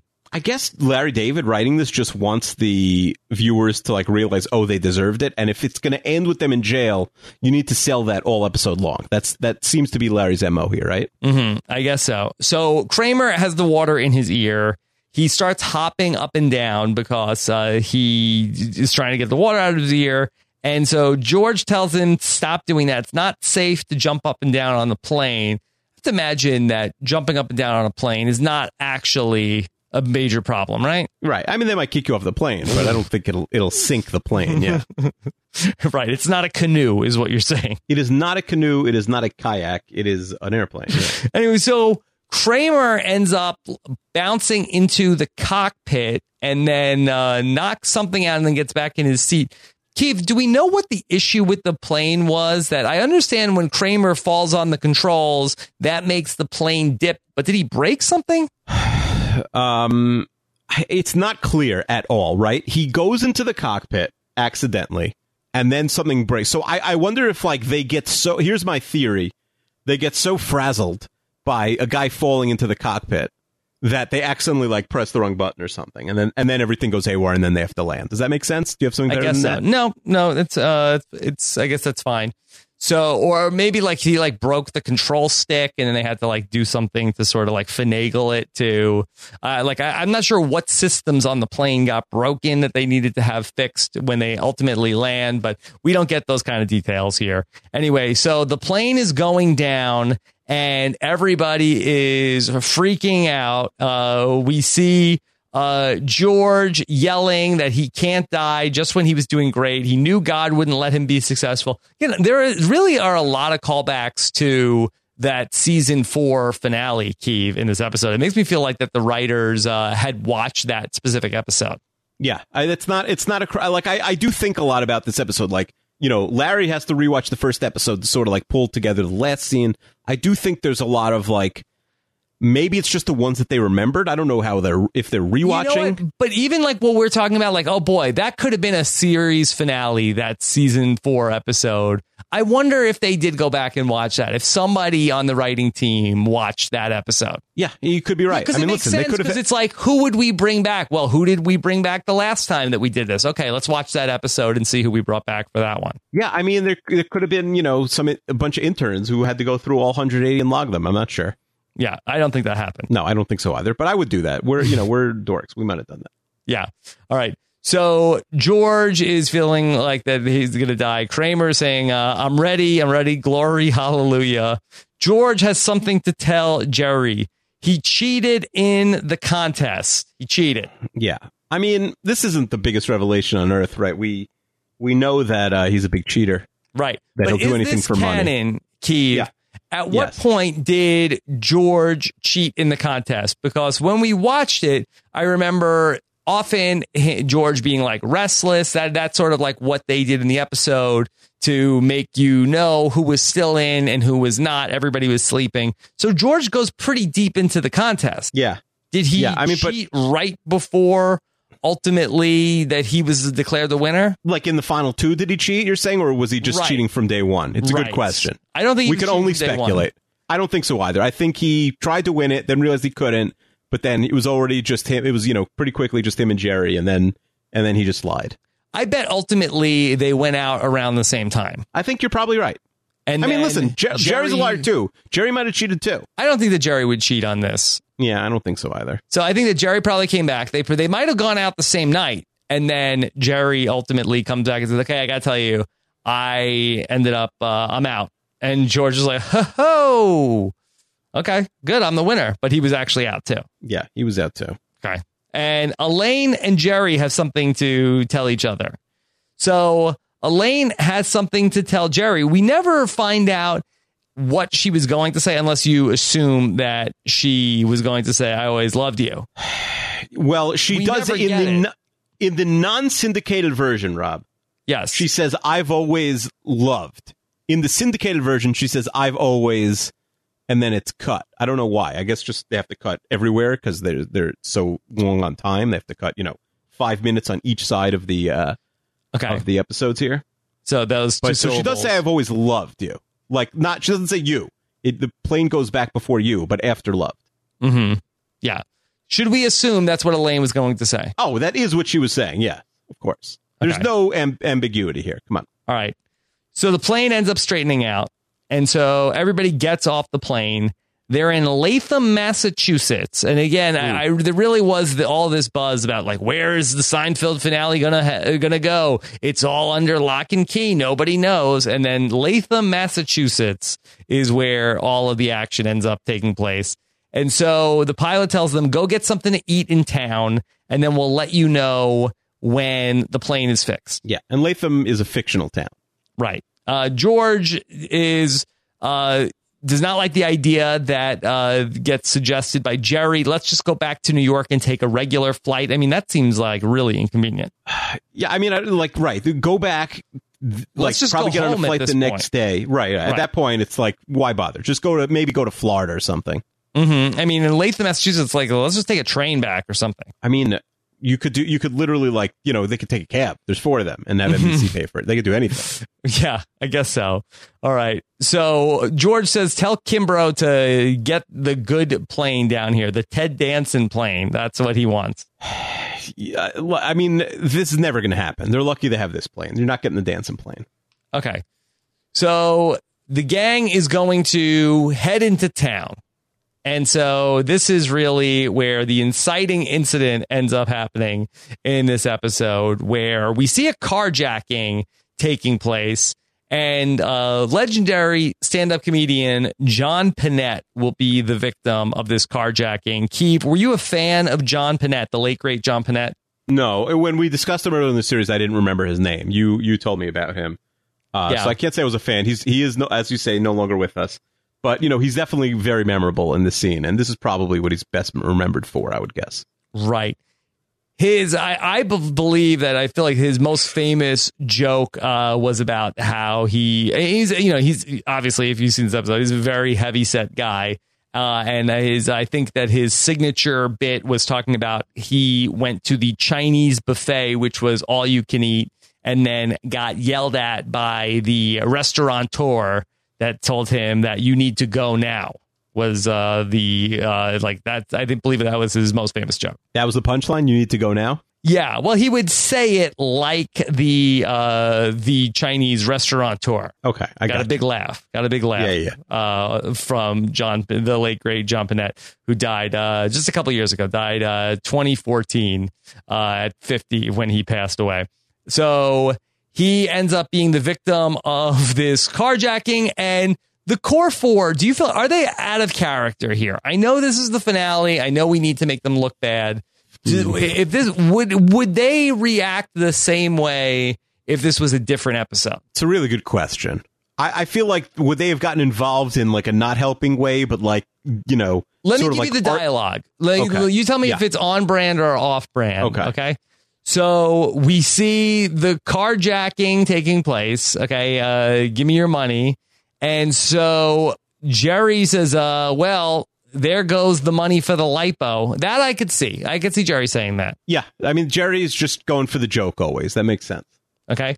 Elaine says, see, the great thing about robbing a fat guy is that it's an easy getaway. You know, they really can't chase you. Yeah, seems out of character, right? Mm-hmm. Uh, George says he's actually doing him a favor. It's less money for him to buy food. George riffing on Jerry's joke, not out of character. Mm-hmm. Uh, then uh, Jerry says, "Oh, that's a shame." Yeah, okay, in character. Yeah, I feel like that when you just hear the dialogue, maybe it's not that bad. But when it is over, you know, the footage of John Pinette being held up at gunpoint, Right. You know, it does seem pretty callous. The, the crazy thing and the obvious sort of like easy defense is like he's held up like is it gunpoint yeah, or is it knife point? You're like it's a gun, right? I believe like it's a they gun. shouldn't do anything. They should like walk away. Mhm. Obviously, they shouldn't be making fun. That doesn't help anyone. right. But if you make a scene, like he might shoot you. Like what? Right. He's just robbing him. He's not murdering John Pinette, right? He's just taking his money or his food, you know, whatever he has. Like yeah, it doesn't. It, like they didn't really do the wrong thing. Like you shouldn't act much differently than they did. Other, I mean, yes, you shouldn't make fun, but like you can't go to jail for making fun of someone. They there's no way they could have been a quote unquote good Samaritan here.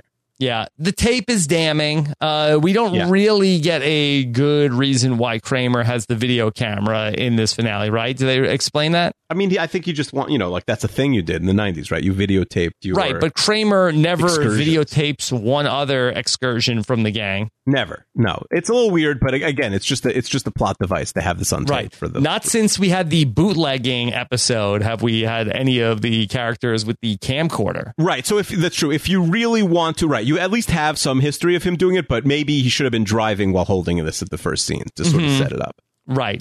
Okay. So here comes an officer, and we find out that the Core 4 is under arrest for Article 2237 of the Latham County Penal Code. They have broken the Good Samaritan law. And by the way, look at this police officer who knows like the whole penal code by heart. Yes. Okay. off the top So of his head. we come back from a commercial. The Core 4 is in a cell, and we find out uh, about the Good Samaritan law. And uh, George is besides himself. Why would anybody want to help somebody? And uh, we get the uh, description of the law. And again, I mean, not very funny that we hear about how it was passed after the, uh, uh, it was modeled after a French law. Uh, after Princess Diana was killed, when all those photographers were just standing around. Again, Princess Diana only died in the fall of that year. So, again, it's a little dark to be bringing that into a comedy show. It's dark. There's too much mansplaining in this episode. There's too much like little bird. Damon Lindelof and Carlton Cuse, to go back to the aforementioned Lost, and when people were wondering about the finale, said like everyone just wants a singing parrot to sing the, all the answers to the mysteries of the show and to explain what happened. And there's a lot of this in this episode. Even Jerry getting on the phone and being like, "You want to give us an NBC pilot?" Like Jerry explains a lot of things when he picks up the phone, right? Uh, like, what? You're NBC and you want to you want me to come down to like uh, you know to help you guys out, like to you know to discuss the pilot. The police officer saying thing like, one, the fifth main character in the whole finale is a guy we never see before again, the prosecutor in Latham, Massachusetts has like so much to do. There's just so much explaining to get to the court case that even if you give the court case like a 12 out of 10, it's just so much there's so much that has to get, you know, get you there first. Yeah. So we find out that there's an $85,000 fine, the maximum fine, and as much as five years in prison for people that are found guilty of the Good Samaritan law. Now, the Good Samaritan law is an actual thing, but I believe that the fine is actually $2,500. Right. Uh, yeah, I don't think jail time is an option. No, and jail time is not on the table. And $85,000 in 98 is just an insanely big fine. A very big We don't fine. know if they get fined. It doesn't sound like it. He just sends them to jail, but man. So the gang realizes they're going to need a good lawyer. They call up Jackie Chiles, who I thought that Jackie Chiles was not taking any more phone calls from the Core Four. Yeah. Yeah, it's crazy that he like. Why is he taking this call when he hears Jerry Seinfeld? The Jackie Chiles we know has got to hang up, basically, right? Yeah. And Jackie Chiles, what does he have? Like a, a he does he have a sandwich? What is he talking about that he uh he, who told you to put the cheese on? What what is Yeah. he upset about? I, I, I guess he's got cheese on a, a burger. I don't know. I don't know what's what's Jackie Chiles having cheese on. I'm not sure. Does Jackie Chiles keep kosher? I'm gonna guess no, but it's possible. possible.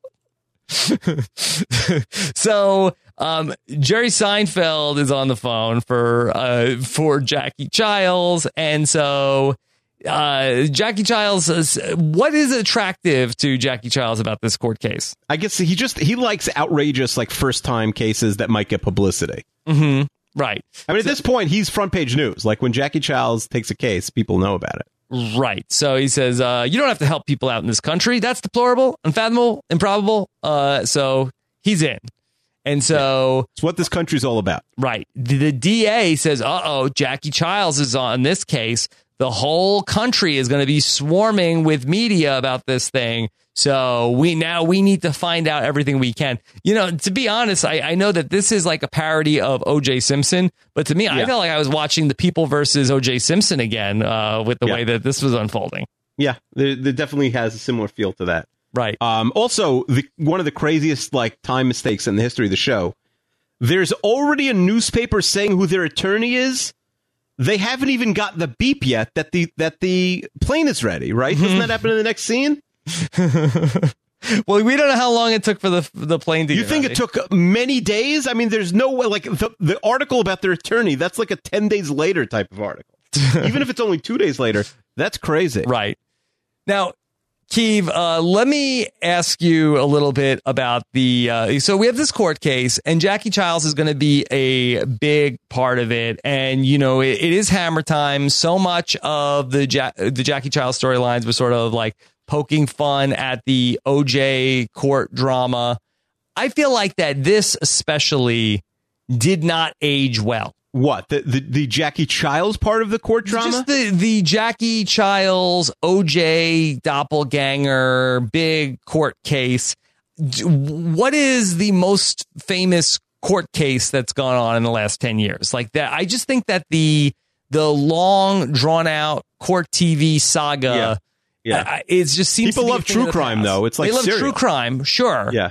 And just wrap it up in one uh, neat package. But sitting there day in day out with uh, like a trial, I, I can't remember the last big high profile trial that really captured America's attention. It's a fair point. So, Keith, technically, we are in the second part of what will be a two part episode in syndication at this point. Yeah, and what a weird thing. If they're aired like on separate nights, what a like a bizarre way to sort of Yeah. end Oh, your- let me check out part two of the Seinfeld finale tonight. What would be worse if part one was on or part two was on? I think part one is probably ultimately worse, even though I think that part one is funnier and feels more like a regular Seinfeld. It's a regular episode. Seinfeld episode. Yeah. Yeah. So he, we see the core four. They are in jail, and, and again, they the characters here they start to act stupid. If, if they weren't already acting stupid before in this episode, you know, they're sitting there, they're eating this meal in jail. Like none of them seem to have a care at all about the situation that they're in. No, they seem uh, rather. I guess they have a lot of confidence in Jackie C, but they're rather unperturbed at the uh, at the you know the fact that they are in prison. And these are characters that obsess about the most minor of minutia that could inconvenience them in any way. The thought of being jailed for five years does not seem to bother them. Why is that? Because they're together? Live together, die alone, like they say in a different uh, show's Mhm. finale. Um, no, I don't know. They're right. They're weirdly Detached. they're weird like not just not just detached like uh, like they- uh, this is a funny adventure like as long as we get out of here and you know film the show this is just like a funny story But nobody seems to be having fun here. It's almost as if Eh, that, you know, detached, I think is the right word because they are the same way about what is happening to themselves as they were about what was happening to John Pinette. That they have a similar reaction. I feel like if I was defending the core four, I would say, look at them. They are acting the same way when stuff is happening to them as they, they're, they're just people that, that they don't get emotional. They don't have empathy but you're saying they can't even have empathy for themselves? Is know. that what your don't know. argument would be? They're just I would argue that they're insane at this point because they seem to have no emotional reaction to being arrested. right. Even even heading back to like the first um scene in this in this episode right? Like it's you know jerry and george sort of like oh we don't want to go to movies anymore. We're sort of like we're washed We're up. we, we've had it. We're over everything. We're seniors in the last day of high school. Yeah. Well, there are some echoes in this scene about how they are looking for the catch up in the same way that George is looking for the catch up in the opening of this episode at Monk's. Would it kill the guard to check up on them? Right, going back, right, a great flashback to 20 minutes ago. That's what we've always wanted a flashback to.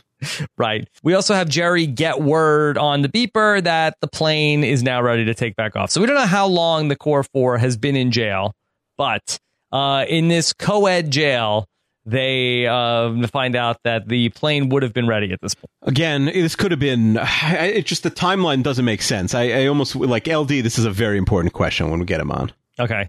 Keith, we now go to news footage of Geraldo Rivera setting this up. Geraldo Rivera, and he is setting up uh, on Geraldo Rivera Live this big new trial of the century in Latham, Massachusetts. And we go out to distinguished reporter Jane Wells, who's standing by live. Keith, did these cut sequences to the Geraldo coverage of the case, did this work for you? I mean, at the time, I, I guess it did. You know, standing up now and like looking at it in with the fine tooth comb, maybe less. Jane Wells says she. Uh, I looked on Twitter. She gets a cup of coffee basically every time this uh, episode airs. In terms of Starbucks coffee or like you know uh Ooh, good question. Let me ask her. Okay Starbucks or like cheap, uh, you know, like yeah bodega like coffee. a stand uh type thing I mean, she's like like, a you get, like, a fancy buttered CNBC anchor. I'm going to say Starbucks. okay She's not getting any of that cheap swill stuff. you know it i guess serves its purpose in making the episode feel big but it's almost nonsense that they're talking about here in setting up all this exposition. And um, so, well, the, Geraldo asks them, How are they holding up? Wells said, Well, I did speak with one of the deputies who said about this group. They told me there's no love lost with this group. Well, what does Yeah. that mean? With, It doesn't make any other? sense. I don't even Right. think like the person who wrote the, the that that line understands like the Were they like that's a football thing, right? Right. Yeah, that's like there's no love lost between the Steelers and the Ravens, right? That's what we would say. not like you know, it doesn't make any sense. The Hatfields and the Coys, not like people who like it doesn't like it's a total miss. I think this sort of like minor scene here is like if we're the, the editors, Rob, right, and we need to cut this down to a normal 45 or 46 minutes. Can't cut Geraldo. We gotta chop nine minutes. His contract. He had it in his contract. You couldn't cut he him. can't get cut. Yeah, he can't cut. He's got it, or or he gets paid even if he gets cut. guaranteed contract. Yeah, it's a good Right. call. But I do think if we're cutting nine minutes, uh, I, I think All the you can't Geraldo cut- stuff. Yeah, I think all the Geraldo stuff goes, and you know we'll get to some more stuff that'll get cut in a minute. So Geraldo asks uh, anything else, and she says, "Well, there's also seems to be some friction between Mr. Seinfeld and Mrs. Benes. The rumor is they once dated and it ended badly. Well, one, there doesn't seem to be any friction between Jerry and Elaine, and two, that their relationship famously did not end badly. So I don't know. Is this a joke that the the media gets things wrong? Yeah, I, it's not a fake news joke. It's too soon for that, right?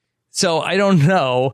And then ultimately, Geraldo says, well, maybe the trial will bring them closer together. Maybe they'll even end up getting married. Yeah, what is uh, that's like? That's sort of like the readers or, or you know viewers like subconscious, but like it doesn't make any sense in Yeah. this like context. Doesn't it doesn't work here? Okay. So we see everybody packing up to go down to the trial. Morty and Helen are packing up cereal. The way Helen is packing boxes of cereal in the suitcase is asinine. Yeah. Uh, and also, like, uh, I've packed cereal to go like on a far trip where you're tight on space. You take them out of the box. Yeah, that would make sense. Also, I like how you could just go to a supermarket and just buy that cereal in Latham, Massachusetts. Right. Where are they going? The moon? Like, you can't get Crispix? I'm assuming he likes Crispix like I do. In in Massachusetts? That's insane. hmm I don't know. Well, Latham is a made up town, so maybe they don't have cereal laws. You think there's a, there's like a cereal free town? Could be. Uh, who knows? But anyway, uh, we see Frank and Estelle uh, packing up. Frank is blaming Estelle for smothering George and making him who he was. I like the callback that Estelle gives here of you were always in Korea with your religious tchotchkes. Yeah, uh, that is a nice callback because it's like we it's been mentioned before, but it is sort of one of the main things that Frank did as a profession. Yeah, I had to make a living, uh, Yeah. is what he says. And then we see a bunch of other of the characters uh, coming in. Uh, Yeah. Newman is laughing it up. Uh, Newman gets off pretty easy here because in a lot of the deleted scenes that he gets implicated in a lot of the stuff the Core Four did. I think it's almost something that in a, if they had tied it together worked well. Mm-hmm. Like Newman, uh, Newman is along for some of these capers, and it's very funny the way they Right. did it. It's actually a really good, interesting thing that got deleted. I understand why it got deleted, but I just think Newman gets off too scot free, so they should have kept it in. Honestly, they should have got the year in jail, and then Newman should have got the death penalty. yeah, I agree. Uh, or or he did. He he choked on the thing, and we don't see him again. So you Okay. have to assume he died. We uh, uh, let me give you the list of people. You tell me if there's any highlights. Uh, we see Okay. Uncle Leo head out. Peterman, Yeah, he should be there. Mhm, Putty gotta in the be there. eight ball jacket. That's great. Yeah. And then Mickey is in the same scene. Mickey says in the inside look that he did, he had not heard anything, and it was like they were basically filming the finale already. He he was uh, on the lot for a commercial, uh, Yeah. or even to meet his commercial agent, and he in the cafeteria he like ran into LD, and then he basically got invited. He was stalking after them. that. He was st- stop it. I'm like, oh, I was not even supposed to be on the lot Yeah. that day. What a was- coincidence! I just Yeah, happened to be on the like, Seinfeld uh, I set. hate. I heard they're doing Yeah. the Seinfeld finale, and they didn't even call me. Can you believe that? yeah, so Mickey's there. Yeah. That's fine. Then Bania. Okay, I don't have a big problem with Bania being there. Another like person who's against them, although he really doesn't have much to do in this episode. Well, is Bania ever truly against Jerry? It seems like that Bania is like obsessed with Jerry. If anything, inadvertently against Jerry, not Right. like in, Jerry not, not antagonistic. hates like, like Bania Newman. for no reason uh, because he's annoying. Bania doesn't have any ill will towards Jerry. right. Yeah, unless he realizes that Jerry tried to bomb the last time when he was a time slot hit. Time slot hit. Um, I, I I don't have a problem with any of these. The question is like who they left out, right? The Rosses need to be there. Uh, Bookman, it's weird because like Bookman shouldn't be shown here because he's a witness, and they don't show any of the other witnesses. So Bookman, Bookman has no place in this montage. Keith Hernandez. My question is like I understand the Rosses want justice, right?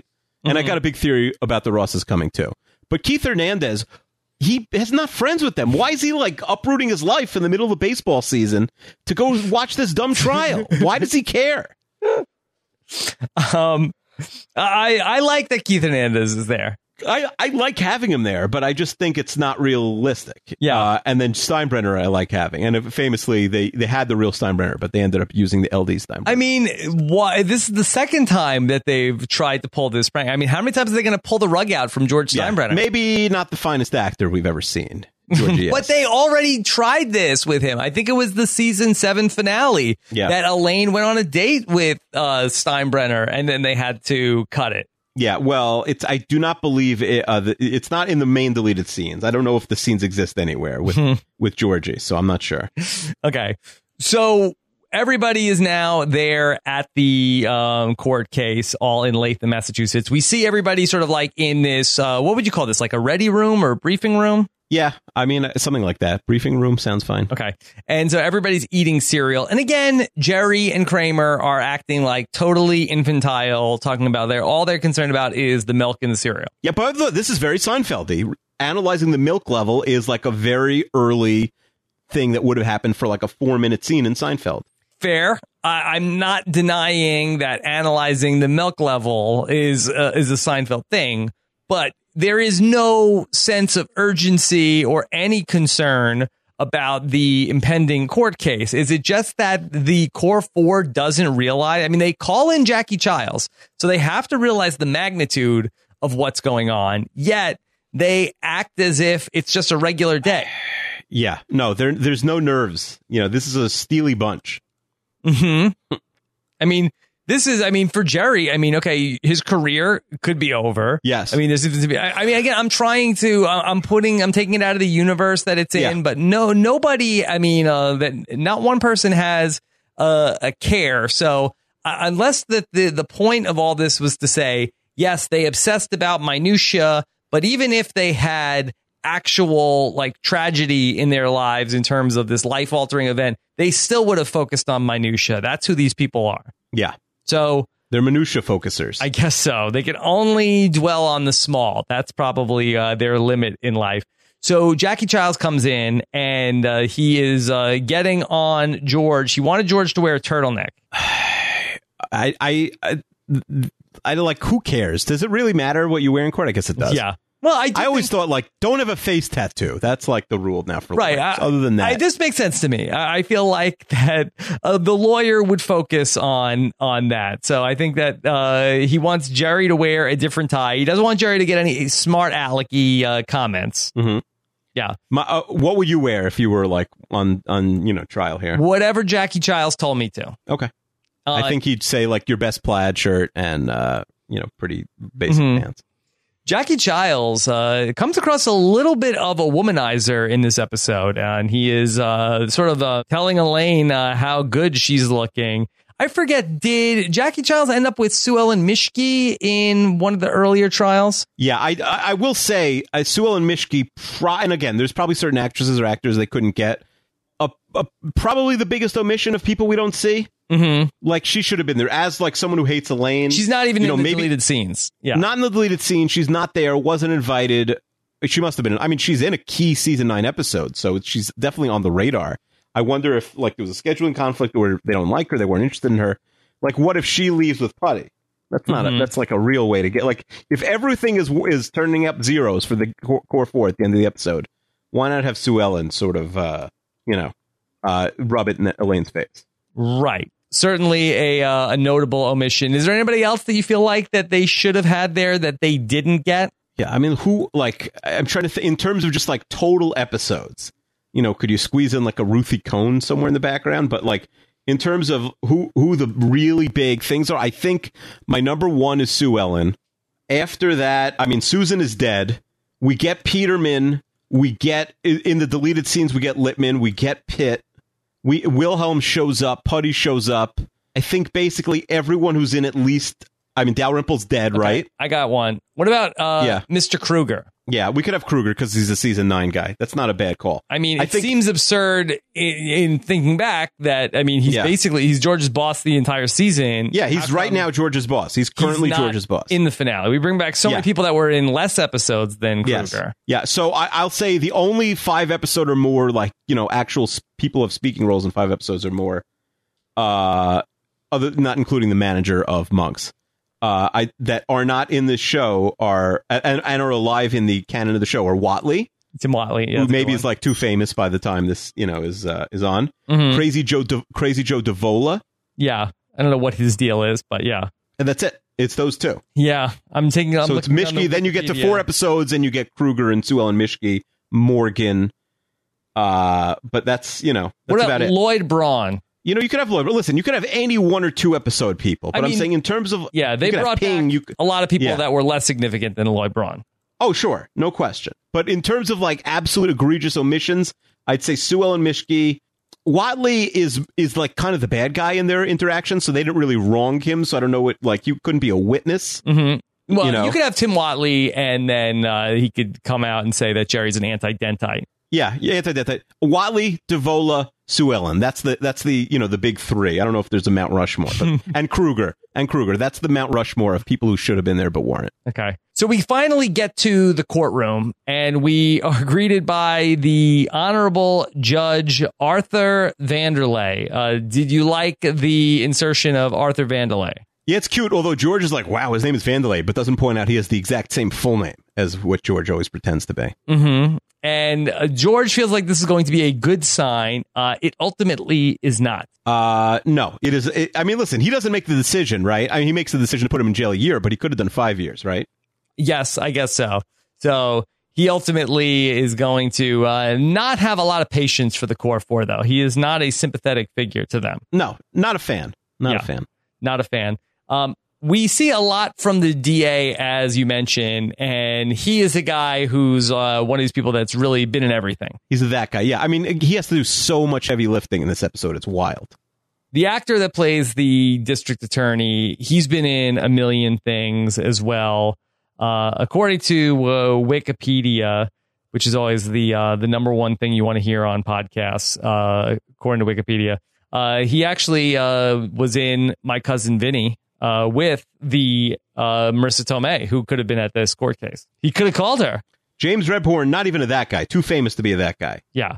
So he's uh, been in a million different things, and uh, you know that uh, just it- like his I- IMDb has uh, seriously about uh, ten thousand entries of uh, different things. He does a good job. I mean, he doesn't say one thing that's a joke. Uh, like he plays. no, he's all very serious. seriously Yeah, yeah. but uh you know i guess it was good casting.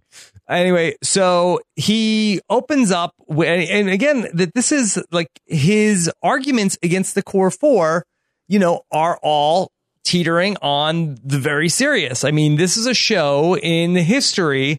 I mean we have moments here akiva of Yeah. like the longest we go without a laugh line in the entire series. Yes, uh, the the tenor, the tone of this episode is just so much different than the other episodes that I agree.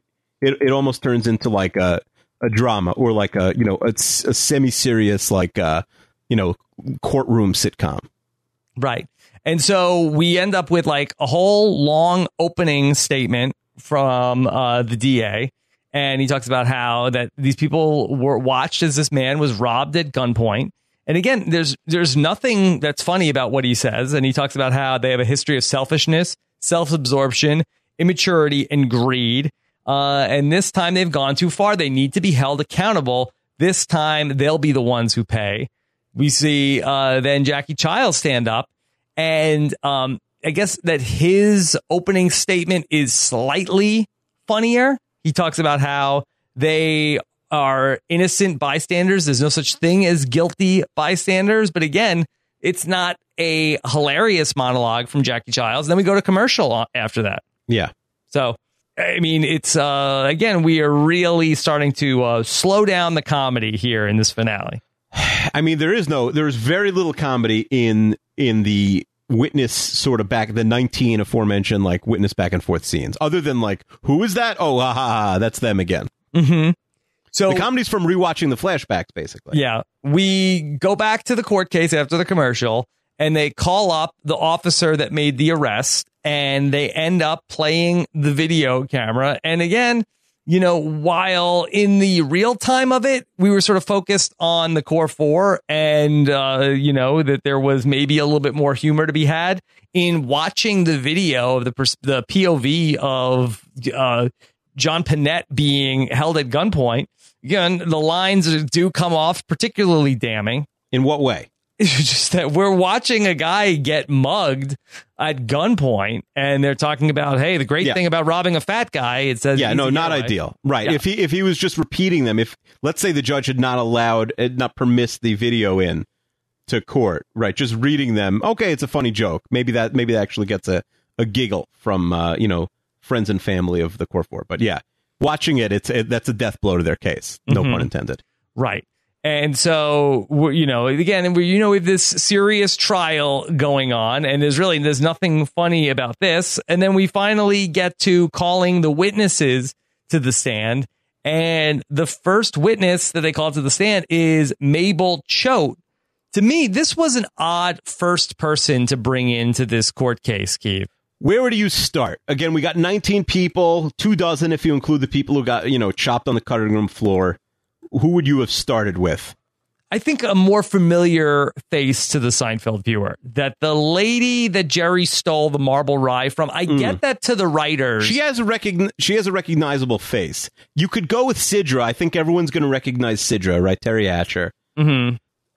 I think maybe you almost like start a little bit chronologically and you start with Bookman. How about that? Maybe, but I, I, think that that's probably the same the same issue. I think that for the the writers of the series, I think that they feel like okay, this it was the second most heinous thing that they've done that yeah. we need to put them on trial for. Jerry stealing the marble right. I just am, am feeling like that the people and it's maybe more so Jerry are saying like, "Hey, just so you know, I'm not really like this. I really need to put these characters through yeah. their uh, this penance of you know that they have to repent for everything they did wrong on the show." And this was the meanest thing that they did was stealing the marble rye from this woman and calling her an old bag. Right. I just you have to you have to beat it. Tell me what's better because some of the guys in the middle, like the pharmacist, the lady from uh, it, you know, the used wheelchair, uh, her boyfriend from the pick with the nipple.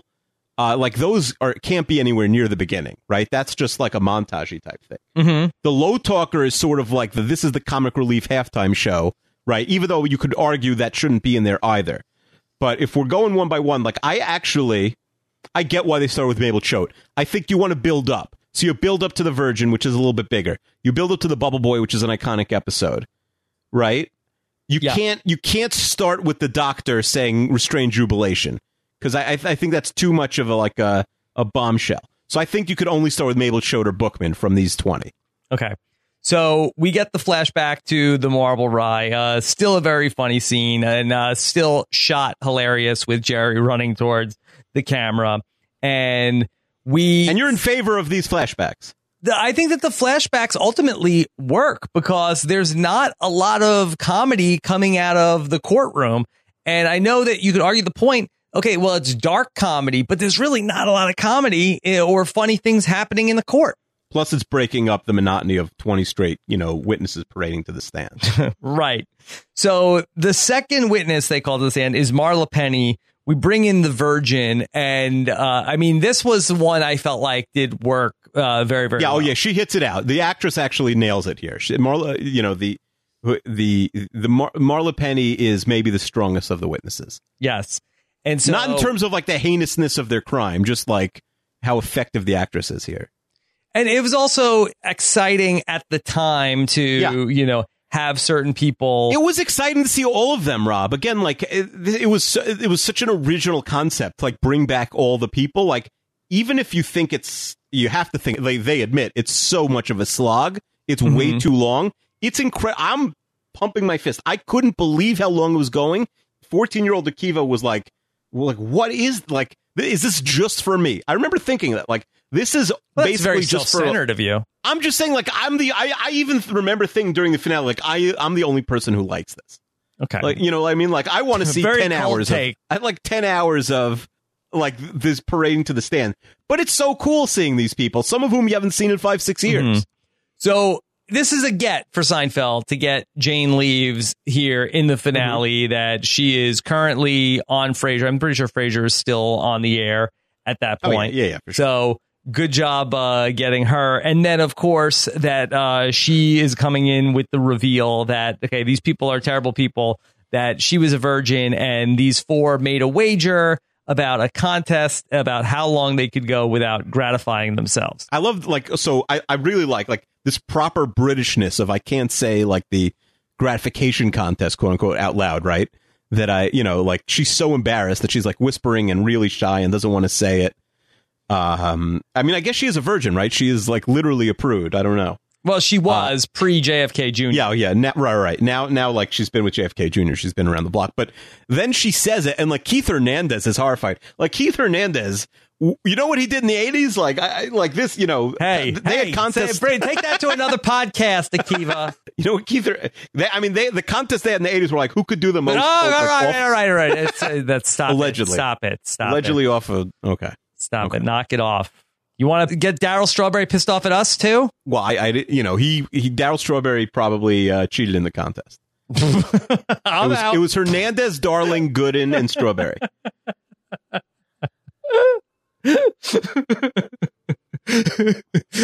Dwight Gooden was the Kramer. Yeah, I'm out. Depends what year it was. 85 was Gooden's year, but if it, you know, once you get to 86, 87, you might not Okay. All right, next up, Donald Sanger. Okay. AKA George knows instantly the Bubble Boy. Right, it's weird because like a lot of the names like we've never heard before. Yeah. Right, we didn't we didn't know at least the full names. Um, but yeah, so like the audience is sort of reacting like who before the doors open, and it's just the same thing 15 different times. So I get why people would not like it. Mhm. Um, yeah. but uh, you know, I love hearing the Moops Moore story. Right. And not the one of us with AJ Mass. No, no. I mean, by the way, that was like totally unplanned. It, it happened to be amazing. We sort of like didn't like opine on that, but that was insane. Wha- the, the, the, the, the, the battle between that we literally had a Moops More battle. Like, Right. you know, like the same thing happened again. It's kind of crazy. right. Uh, my take for for the Bubble Boy is like Susan really deflated the bubble, so she should really be on trial like in absentia here, posthumously. Right. Uh, George could have had more sympathy for the Bubble Boy and everything that he was going through. Oh, sure. I mean, George is a hard, like George shouldn't like if Charles was a good lawyer, George shouldn't even be allowed in the room. He's just not behaving himself. Right. Uh, we end up spending time with the woman that Kramer gave a used wheelchair to.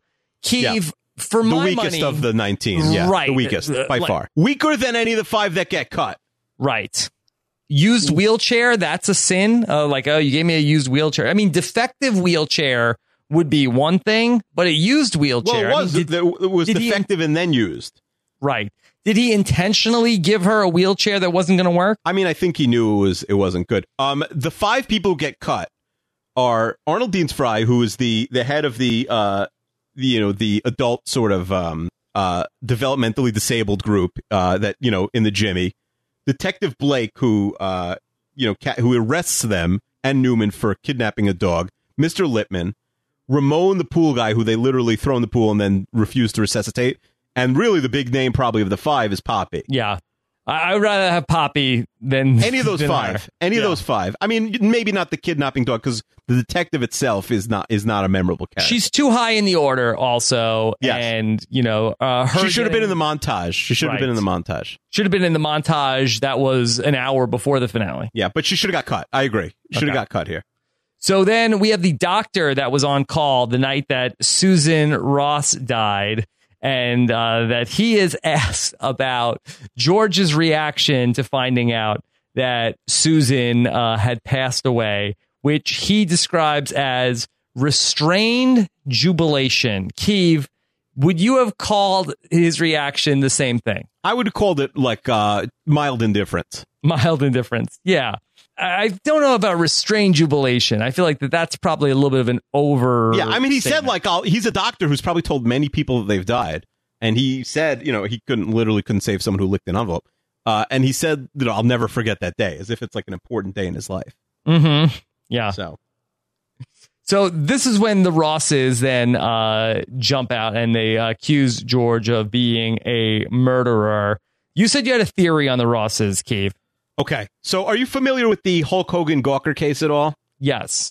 And you're aware that, like, while Hulk Hogan got the money, uh, it is widely assumed and alleged that uh, the funding for that case was done by a, a wealthy. Allegedly. uh, allegedly. alle- I said allegedly done. By, I mean, I am think saying it too. I'm doubly Yeah. saying it. Uh, by by a man named Peter Thiel, Mm-hmm. right? Supposedly. He funded the case because it was a, you know an expensive case against the big company. Fine. Yeah. I, I think the Rosses here. This is a small town in Latham, Massachusetts. How can they afford to like get all these witnesses together? They even mentioned the expense and how many de- how many people can they possibly have, you know, to work on this very minor trial for a nonviolent, irrelevant crime. I think the Rosses, fu- you know, foot the bill for the for the city to do this.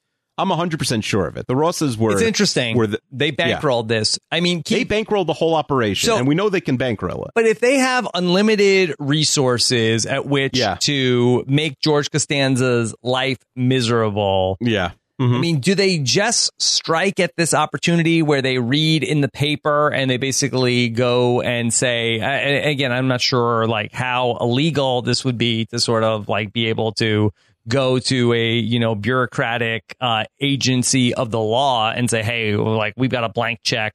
Basically, we will contribute whatever you need to the DA's office. But if they had these unlimited resources, why wait two and a half years after the death of Susan Ross. No, to- they they didn't have a case. Like they didn't have a case with the envelopes. George picked them out. How could you prove that? I mean, they couldn't have at least brought some sort of wrongful death suit against him. Uh, he doesn't have any money. He can't go to. If it's a suit, it's civil. What are they going to do? There, okay, so they already have money. Yeah, they have money and he doesn't. Mm-hmm. Yeah, I guess so. So, yeah, I, I, I think you're onto something. Yeah, no, I, I think this is really ahead of their time, the Rosses. Yeah, and of course like we see, you know, the he has a plan B as we find out, the, you know, towards the end of the episode, Mister Ross, in one of the crazier scenes of the whole series. Yeah. So we also then get to see the entrance of Sidra, aka Teri Hatcher, uh, who looks amazing here in this Seinfeld finale. Oh yeah, yeah, like they, you know, she's not messing around. This is this is prime time, Teri Hatcher, Yes. And so blowing uh, people off the screen. Yep. And uh, watch it, Keith. Uh, So here is uh, Teri Hatcher comes in, Sidra. Uh, they do have like a big reveal for each person. It's almost like uh, less of a court case and more of like the WWE Royal Rumble in terms of. Oh, totally. That's a good stand. call. Good God, that's Sidra's music. yeah, that's right. she's That's real and she's spectacular. This is the eleventh person to come in at number eight. No one's ever won from the eighth position. Uh, you know, in 2004, Sidra came in third, uh, was eliminated by The Undertaker. you know, it's, it's 100%. I never thought of it. It is really like the Royal Rumble. Okay, so she describes how she went to a health club in 1993 and she met Sidra, and then Elaine uh, pretended to fall. Jerry sent her in there to find out if they were real. Yeah. I mean, truly an iconic scene. Like, you forget how amazing that scene is. Mm-hmm. Uh, then we have uh, the return of Bookman, Joe Bookman, the library cop. Yeah, um, Bookman. You know, I I have no problem with him being here. It's it's you know one of the only really super early episodes, but it's a classic episode. Uh, you know, and Bookman is funny, so he's doing the same shtick he did last time. But I have no problem with Bookman being here. Yeah, he's got a great line that they he's asked on the stand about the book that's been out for 25 years and he says uh we don't call them delinquents after that long. And the DA says, "Well, what do you call them?" And he says, "Criminals." so he does a good job with uh with nailing that. Um we see the woman who had the birthday party and then George made a beeline out during the fire. Uh, yeah, it's one of the most egregious Philbin things that George has done, but I don't think that she's super memorable. So I, you know, you, I feel like it's a montage because she's not like it's a who is she character, Right. even though it's not a who. It's not. It's a big thing. If you're the prosecution, this is one of your top three or four thing. Like George was willing to sacrifice people in the fire. I would rather had Eric the clown. Yeah, I think the clown maybe here is is a better is a better call. Yeah, that's Right. You Um, want recognizable faces as much as possible. But Eric the clown was Jon Favreau, so maybe they couldn't get him. Maybe you couldn't get Johnny Favs. yeah, or maybe you didn't even want him. I mean, this is a tough time for John Favs. Yeah, did Swingers come out yet? I think Swingers had come out by '98. I think so. no, yeah. I think it's probably still a year away. you think Swingers? I, I think Swingers is 99, All right, I'm Uh, what year did uh, Swingers- 96. So you're way off. Oh, okay. You're Oh, way off. Oh, sorry about that. Okay. No, that's from Seinfeld. You're way off. Okay. 10% of the population is good looking. Not even close. Okay. Um, Uromysitisis security guard. I think this guy could have Ah. been uh, a cut. yeah, he could have been cut. Not a big Uh, deal. again, Jerry didn't do anything wrong here. Yeah. like he peed in a like this is not not comparable to Right. robbing a little old lady. I would say George uh, peeing in the health club uh, shower might have been worse than this. Yeah, but there's no person really there. Like who are you getting? I but guess- yeah, I think this is just this is a clear cut. Right. And again, you don't even have Poppy. Poppy didn't even make the final cut. Right. Um, Judge Vandelay is uh, beginning to get a little testy. Uh, what is he? Is he just getting upset with how disgusting these people are? I think he's he's abhorred. You know, he finds these people abhorrent, but it's also just so long. He like he wants to go home. yeah. It's been a long day. All right. We do have Kramer accused of uh, being a pimp at this point. Yeah, I mean, again, this is a relatively recent episode, but you know, to have like an unmemorable Wigmaster episode where like it's not the prostitute, it's just the detective. Who remembers who the detective is? To me, this is very generic. Okay.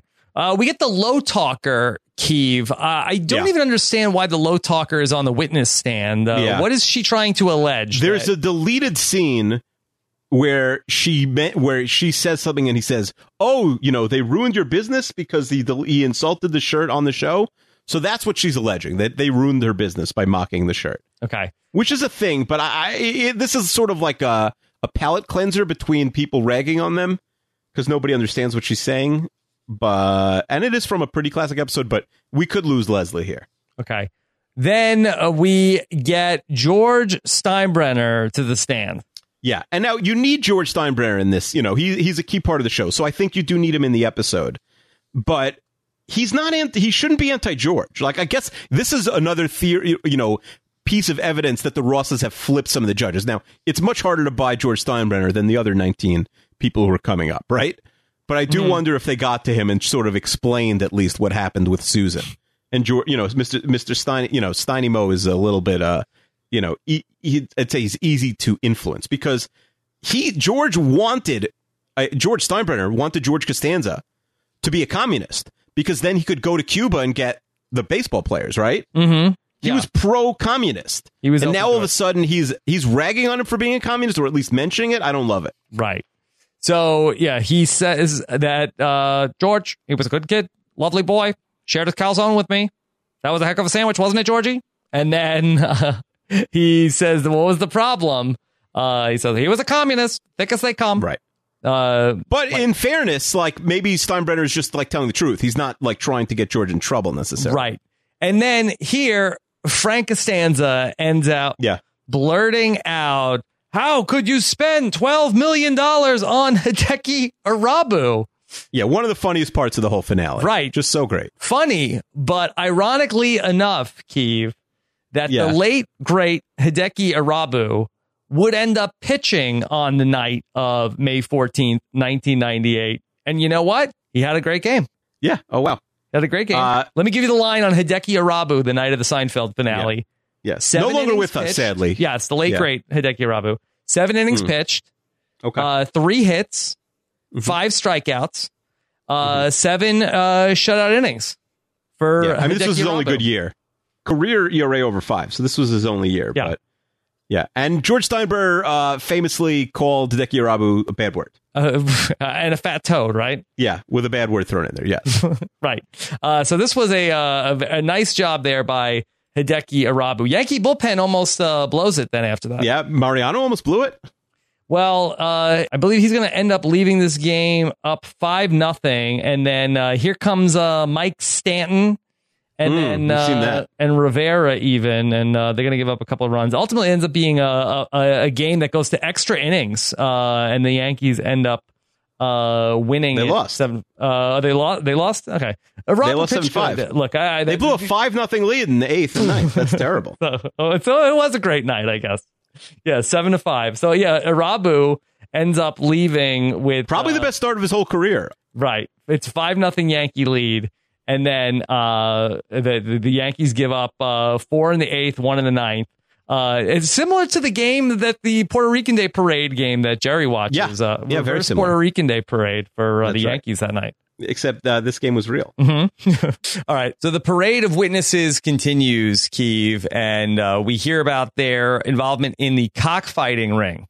Yeah, um, this isn't the most questionable choice, but I'd say from a why are you testifying, you know, aspect, like Marcelino, you were the cockfighter, right? Like, why are you, why are you, you know, saying that they? And do you think he got like federal immunity in order to like turn on the Seinfeld crew? Is that On what happened? New York Four, yeah. yeah, I think so. He knew about what was going on there. Uh, so then we get uh, uh, who is this testifying about how he got Elaine's Christmas card? this is uh the pharmacist. His name is Roger. Okay. They, I mean, they really had to.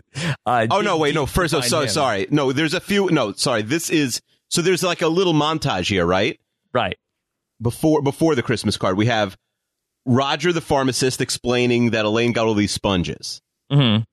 right? That she got like a whole pack of sponges. Right. And then uh, the rabbi looks really sad. There's like a cut to the rabbi who's like sort of in the background but never speaks, I think, in this episode. Um, and then right, you have her boyfriend from the pic explaining the uh, the the nipple pick, right? right. From Right. the pick. Yeah. You know, I feel like it was also a missed opportunity to have uh, Putty testify. Yeah, what would his sort of like what's his thing? What would his what would the hook be on Putty testifying? I mean, he could talk about how she's going to hell, and it's like uh, she took the Jesus fish off of his car, and he's a Christian man, and you know, um, you know, she, he had a good time with her, but you know, he knows that she's going to hell. I think that that would definitely be, um, you know, I could see him saying that and her being upset that Putty ends up uh, blurting that out in the court. Right. I mean, is Latham, Massachusetts, God country though? Are they going to care that she's going to hell? Uh, I think it would play well. I mean, it's certainly more relevant than a lot of the other testimony. You know, Amir asked, why didn't the Rosses testify? That should have been like the main. That should have been like the the cleanup spot, right? Yeah. Like them giving, you know, going over the reasons for like why you know they believe that George actually was responsible for Susan's death. Like if you cl- and then close with the Hampt the Hampton story. Mm-hmm. I mean, that's a real winner Yeah, I think for for the mailbag. Amir has has a, has a very detailed list of like who he thinks should have testified and why. It's it's really Yeah. No, we really could make the case that the prosecution actually really does botch this case. Yeah, if they lose, there would be a lot of Monday mor- morning quarterbacking. First take on Monday after this would have been lit. Right. I mean, the maximum sentence was five years. They actually uh, get, you know, 20% of the maximum sentence when uh, the grounds were there that they probably could have got them for a lot more. Yeah, it seemed like right. Uh, It's, five years almost seemed like why are you even putting this in the episode? Like that just seems like way too much for violating this law. Mm-hmm. It should the maximum sentence should have been a year, and they should have gotten the year. Yeah. We got Mr. Pitt back here, and he mentions how Lane tried to smother him with a pillow. Right. Any anything that's like they actually physically tried to kill me, I feel like is decent testimony. It's good testimony.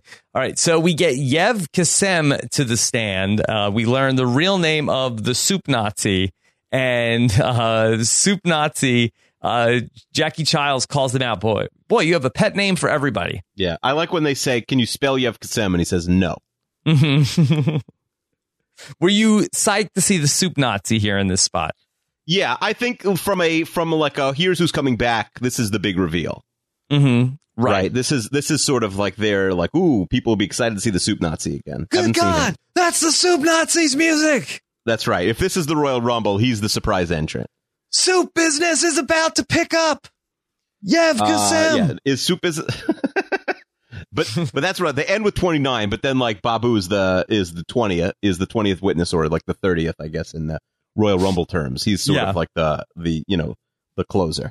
Should they have switched the order on this? Why is Babu the closer?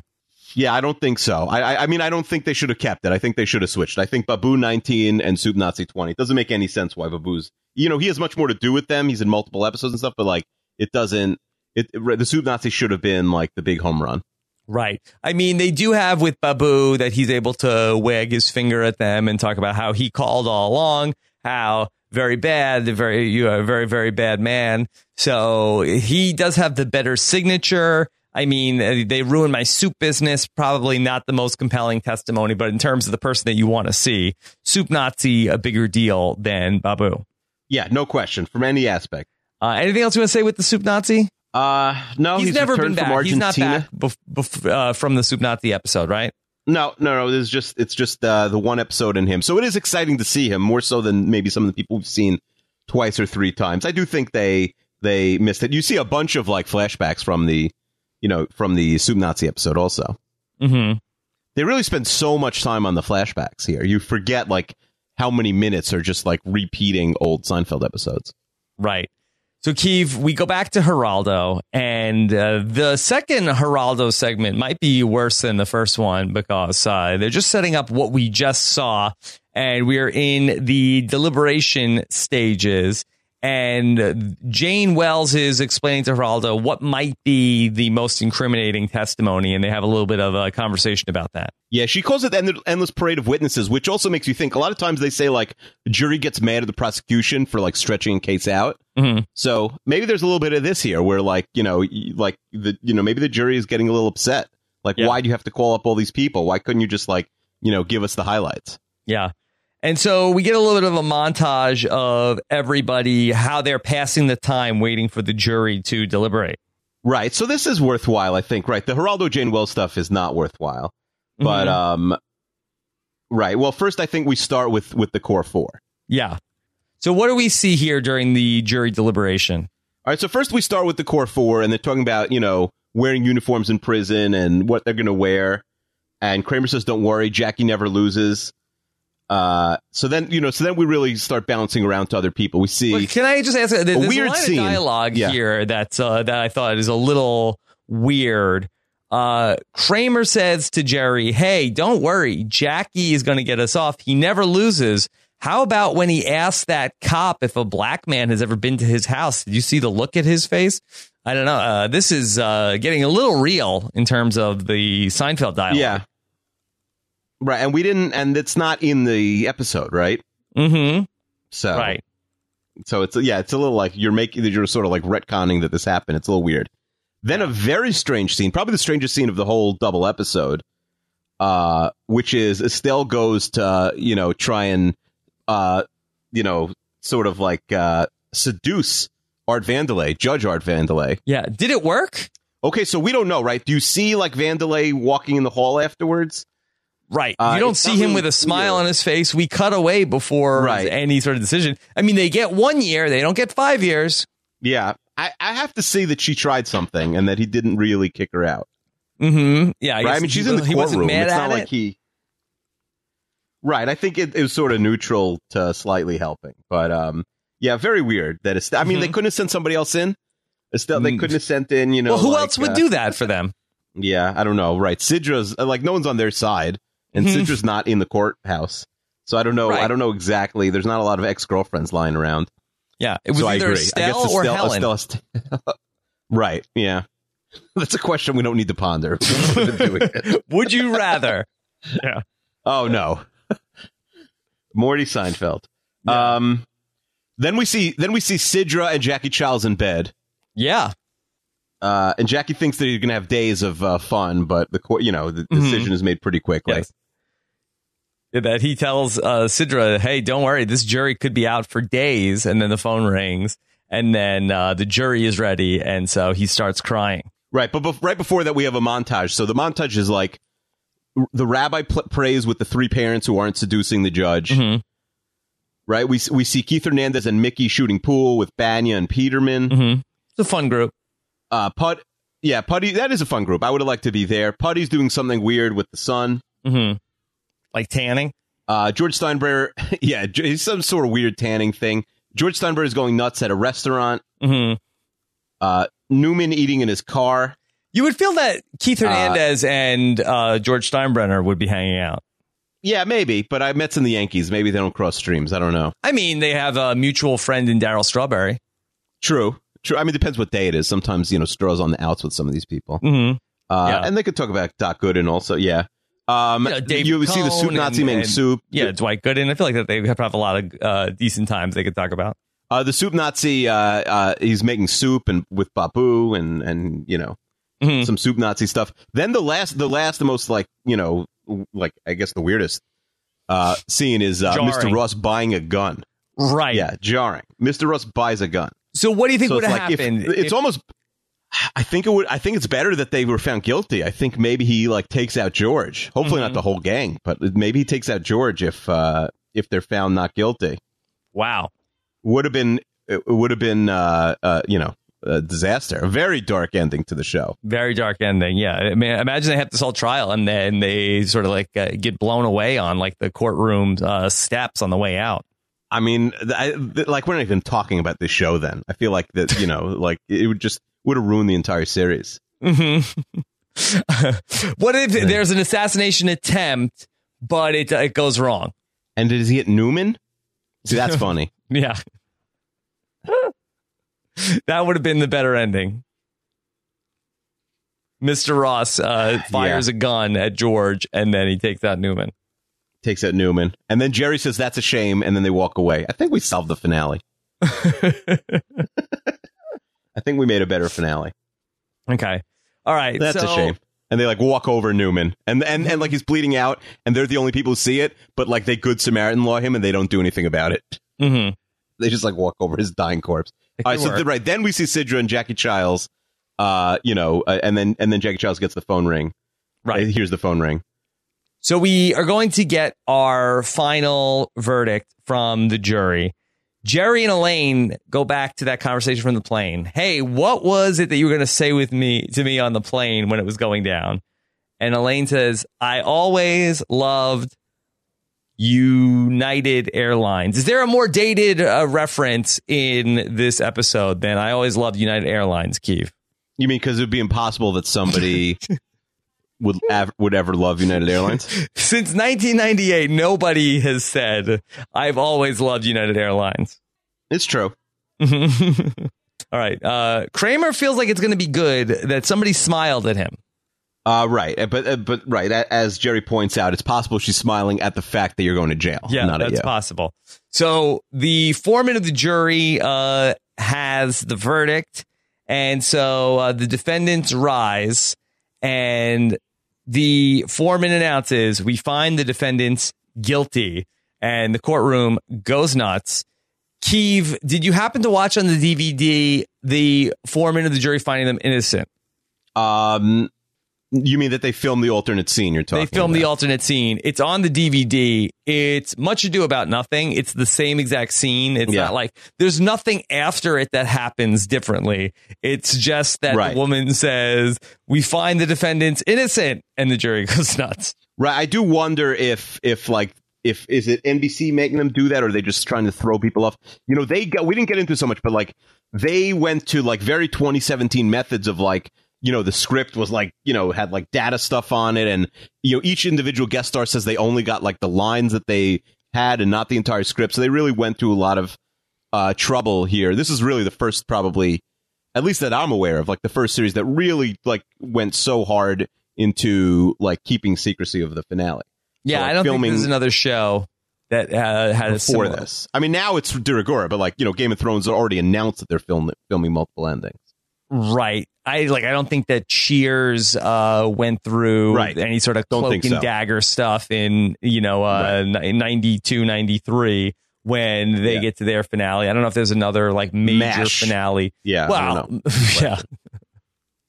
like uh, I don't know what the biggest TV finales of the 90s were in the middle there, but yeah, so they're really trying. The, originally, the script was being called uh, uh, the the tough nut to crack, which was sort of like Yeah. their code word, even though the final script was the finale.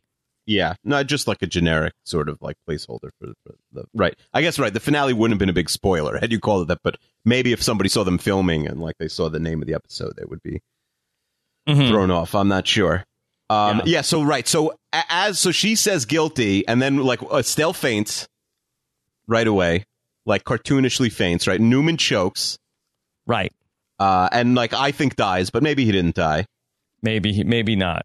That's right. And, so then also- and then Vandelay goes in in on them. Yeah. He says uh, that he really just reads them the riot act. And uh, ultimately, he says, I do not know how or under what circumstances the four of you found each other, but your callous indifference and utter disregard for anything that is good and decent has rocked the very foundation upon which our society is built. I can think of nothing more fitting than the four of you to spend a year removed from society so you can contemplate the manner in which you have conducted yourselves. I know I will. This court is adjourned. Uh, I mean, it's weird because right, like, so the jury finds him guilty, but I guess Vandelay is uh, the judge is sort of on the side here because he doesn't have to give them any jail time, but he's Mhm. you know been horrified by what he's seen. But then why not give them the five years? He's horrified. The maximum Yeah. says like the judge does Because the that's like a sentencing, right? ludicrous sentence for like for nothing, right? He's horrified. Yeah, but- he's Yeah, five Uh, years is so much for do for just doing nothing. Like when you see a crime, but yeah, listen, maybe Estelle got the got it down from like three, four, five years down to one. yeah. Well, he doesn't give any indication of like uh, you know I really should throw the book at you guys. Right. And then we see, you know, George oh, going straight to blame mode and blaming Kramer for hopping on the plane. Had to hop on that plane. El- Elaine tells Puddy not to wait for him. All right. Uh, and, And then- uh, you know, Frank wants to be the Frank wants to be the traffic, which is really more of a Morty thing, hmm That's right. beating the traffic. And then we get Sidra and Jackie Chiles one more time. Come on, Jackie, let's go. And Jerry uh, can't believe Jackie Chiles is with Sidra. And he adds, uh, and by the way, they're real and they are spectacular. Jackie Chiles uh, not taking this loss uh, too badly. No, I think his, it's his first loss of his career, but I feel like he got the W today. Mm-hmm. Yeah. Moral victory for Jackie Chiles. So we oh, no question. We see uh, what ultimately is going to begin the final shot of this episode before we get to the tag. And Keeve, to me, this dialogue threw me off. I thought this was so strange. I don't know why this is in here. I really want to get into this conversation. Jerry tells the group, mm-hmm. well, it's only a year. That's not so bad. We'll be out in a year and then we'll be back. Yeah. You think, I mean, right. It's unlike Jerry. Jerry should be, you know, Canon Jerry would be like, uh, you know, basically, you know, borderline suicidal at this point. Is that what you're saying? No, I'm saying that this felt to me at the time like, hold on, what are they saying here? Is Seinfeld going away for a year and then is coming back in a year? Is that what they're trying to tell us here? Because I, I think a lot of people had, were interpreted that line that way that the show was going away for one year, but then was coming back. Right. Or I, they, at least I think there was wishful thinking, but uh, you know, I'm sure people were speculating that the, the next day. Because the line is so bizarre that he would say it like that. We'll be out in a year and then we'll be back. I mean, if anything, you say, okay, we'll be out in a year and then we'll go back to our lives or something like that. Right. But yeah. It's a weird way to phrase it. I agree. It, it's it felt very much like that they were signaling. Uh, I hear you. I mean, you'd almost have to be put yourself put yourself back in the 1998 sort of state of mind to even like think like that. But yeah, what you're saying isn't crazy. Mm-hmm. Uh, Kramer feels like it could be fun. You don't have to worry about meals or where you're going on Saturday night. They do shows. Maybe we could put on Bye Bye Birdie or My Fair Lady. Yeah. Um. Yeah, and then Elaine, you know, basically cursed them out, and they and they uh, mm-hmm. sort of blow that. Why? Like, it, this is already way too long for like. Why has Elaine been in prison with them this whole time? Like, how come they haven't separated it by gender yet? It's weird, yeah, right? That we don't know. That they don't just uh, keep men and women in prison together always. Mm-hmm. Well, maybe for this group, this special case that that, that they did. Yeah. Again, uh, it brings up some. They can't be in Gen Pop. yeah, of the bathroom situation, what's going on there. But um, Elaine asks if I called it's a pee Jill party. From, yeah, if I called Jill from prison, would it make up for the other calls? But I mean, you don't get your one phone call after you've been sentenced. I mean, the idea is there after you get arrested, you get one phone call, you call your lawyer. Right. They, like the writers are, Larry's writing this as if this all been like one long day. It doesn't make sense, mm-hmm. right? Right. Right. Like uh, maybe you get one call a day. It doesn't make any sense. Hmm. And so Jerry does say that that one phone call would make up for the other ones. Yeah, I mean that would be a really big call. Like if you, if she's your only call, then it's like, wow, you're I'm the I'm the person you're thinking about right now. That is true. Yeah. Kramer finally gets the water out of his ear. He says, "What a relief." Yep. And then we finally see Jerry point to a button on George's shirt and says, "You know, to me that button is in the worst possible spot." The second button is the key button. It literally makes or breaks the shirt. Look at it. It's too high, no man's land. And George feels like they've had that conversation before. They have. It is the conversation which opens up the Seinfeld series. Yeah, very smart of Larry to put that in. Uh, you know, nobody was thinking about that, and and you know, like I, am you know, only only the most astute watchers picked it up right away. Mm-hmm. You know, until like the next day when people were, but it is literally right when Jerry and George sitting at Monk's or really at Pete's in the uh, in Seinfeld Chronicles in the in the True Pilot. Um, you know, there's literally the the dialogue he says. Um, although I think he adds, "You look like you live with your mom." Mm-hmm. Uh, if we did a list of the ten things the Seinfeld finale gets right, this would be high up there for me. Oh yeah, for sure. Ending ending where you started is number one. It's a brilliant sort of like way to do it, even if it's not like the funniest thing. It's like, and it's like this whole episode it is only it is nothing if not a you know sort of like a love note to the super duper fans. Mm-hmm. So uh, that was well done. So uh, I will give. Uh, I've been hard on this finale, but I have to give some kudos there. Uh, we get a tag here, which I feel like is a little off as well.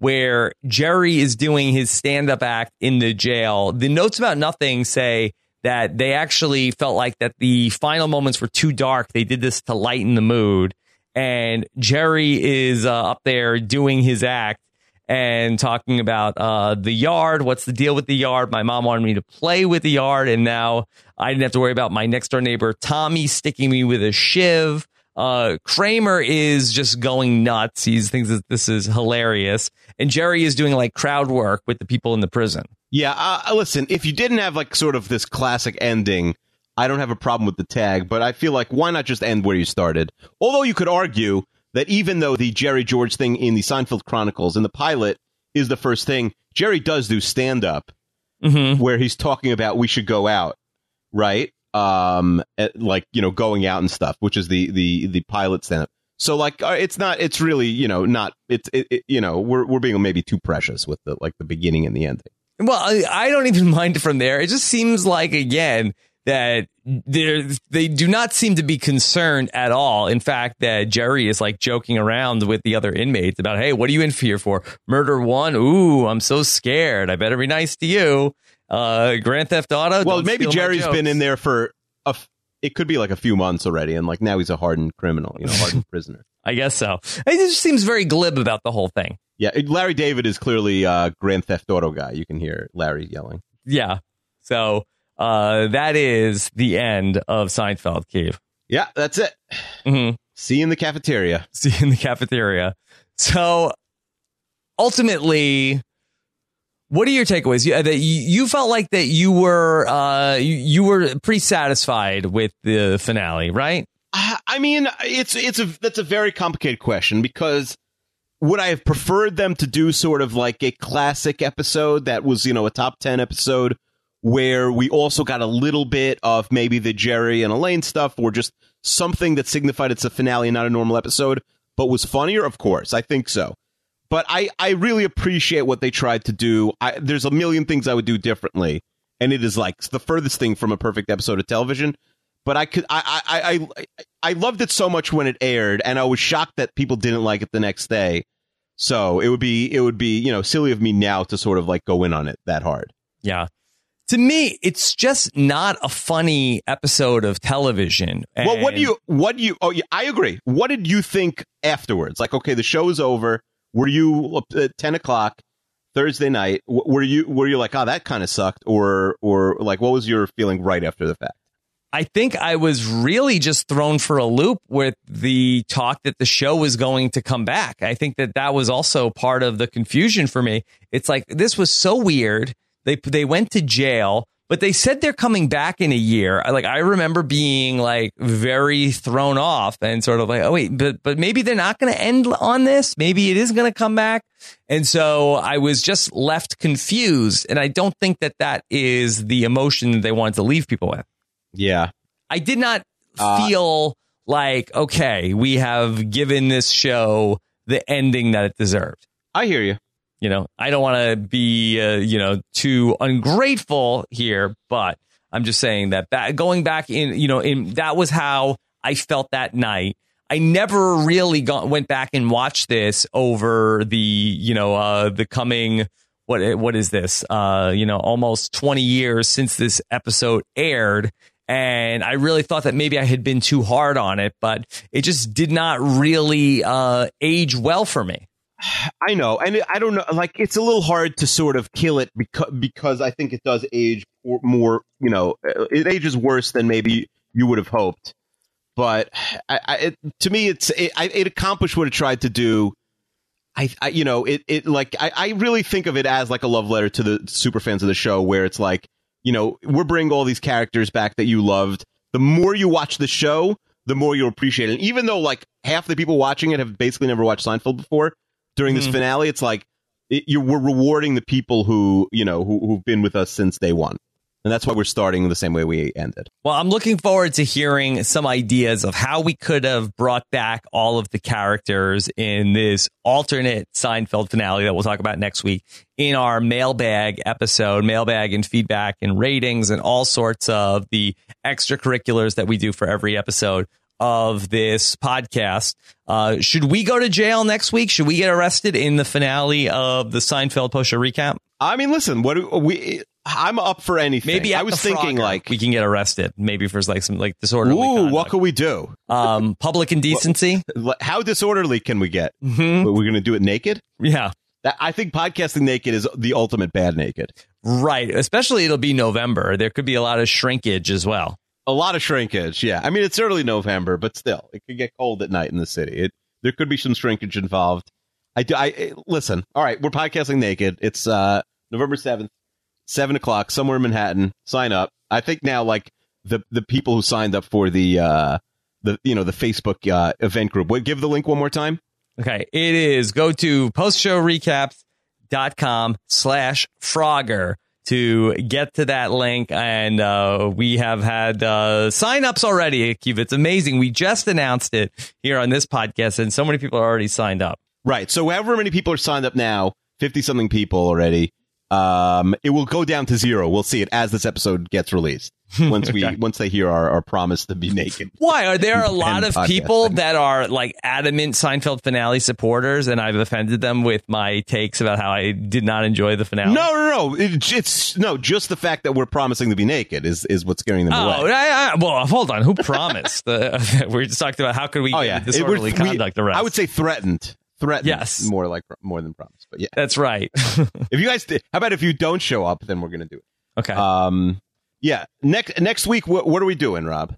All right, we're going to answer all of your feedback. Uh, we are going to get into the episode rating for the finale. Akiva will reveal his top nine episode rankings of all time. We will also give out letter grades, or at least attempt to, for the Seinfeld finale, and whatever else we come up with. Yeah, yeah. If you have right, if you have any any overall theories about the series or anything you know you want us to get to, you know, now is the time to send it in as soon as possible when you're listening to this because we don't know exactly when we're recording. It could be earlier, it could be later. We don't know, but um, yeah, we already have some good emails uh, ready to raring to go for next week. All right, so be on the lookout for that. Uh, special thanks to Scott St. Pierre, who uh, is putting this all together. Uh, thank you so much, Scott, for all of your efforts along the way. Of course, uh, thanks so much to Mike Moore, who has written so many episode recaps, is uh, dancing for joy.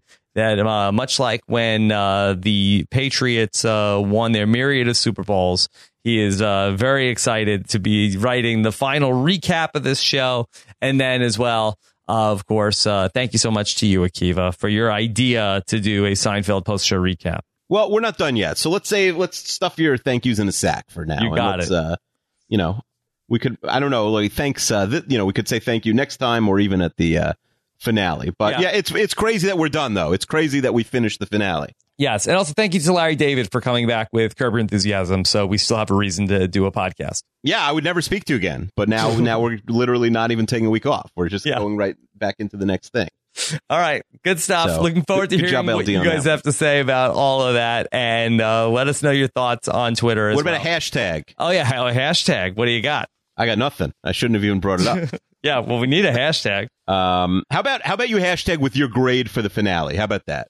You Mm. tweet us that you listen, and then say like, you know, hey, no, you don't like it. Well, uh, hashtag no sell. No sell. Is that what you wrote last time? Yeah, that's what I wrote. That's what I wrote down uh, earlier because uh, it was a really Do you remember what no sell was about? yes that uh, that they really did a no sell of Elaine having a cell phone. Uh, so that's hashtag Okay. no. So is that no sell with a C? yeah, with a C.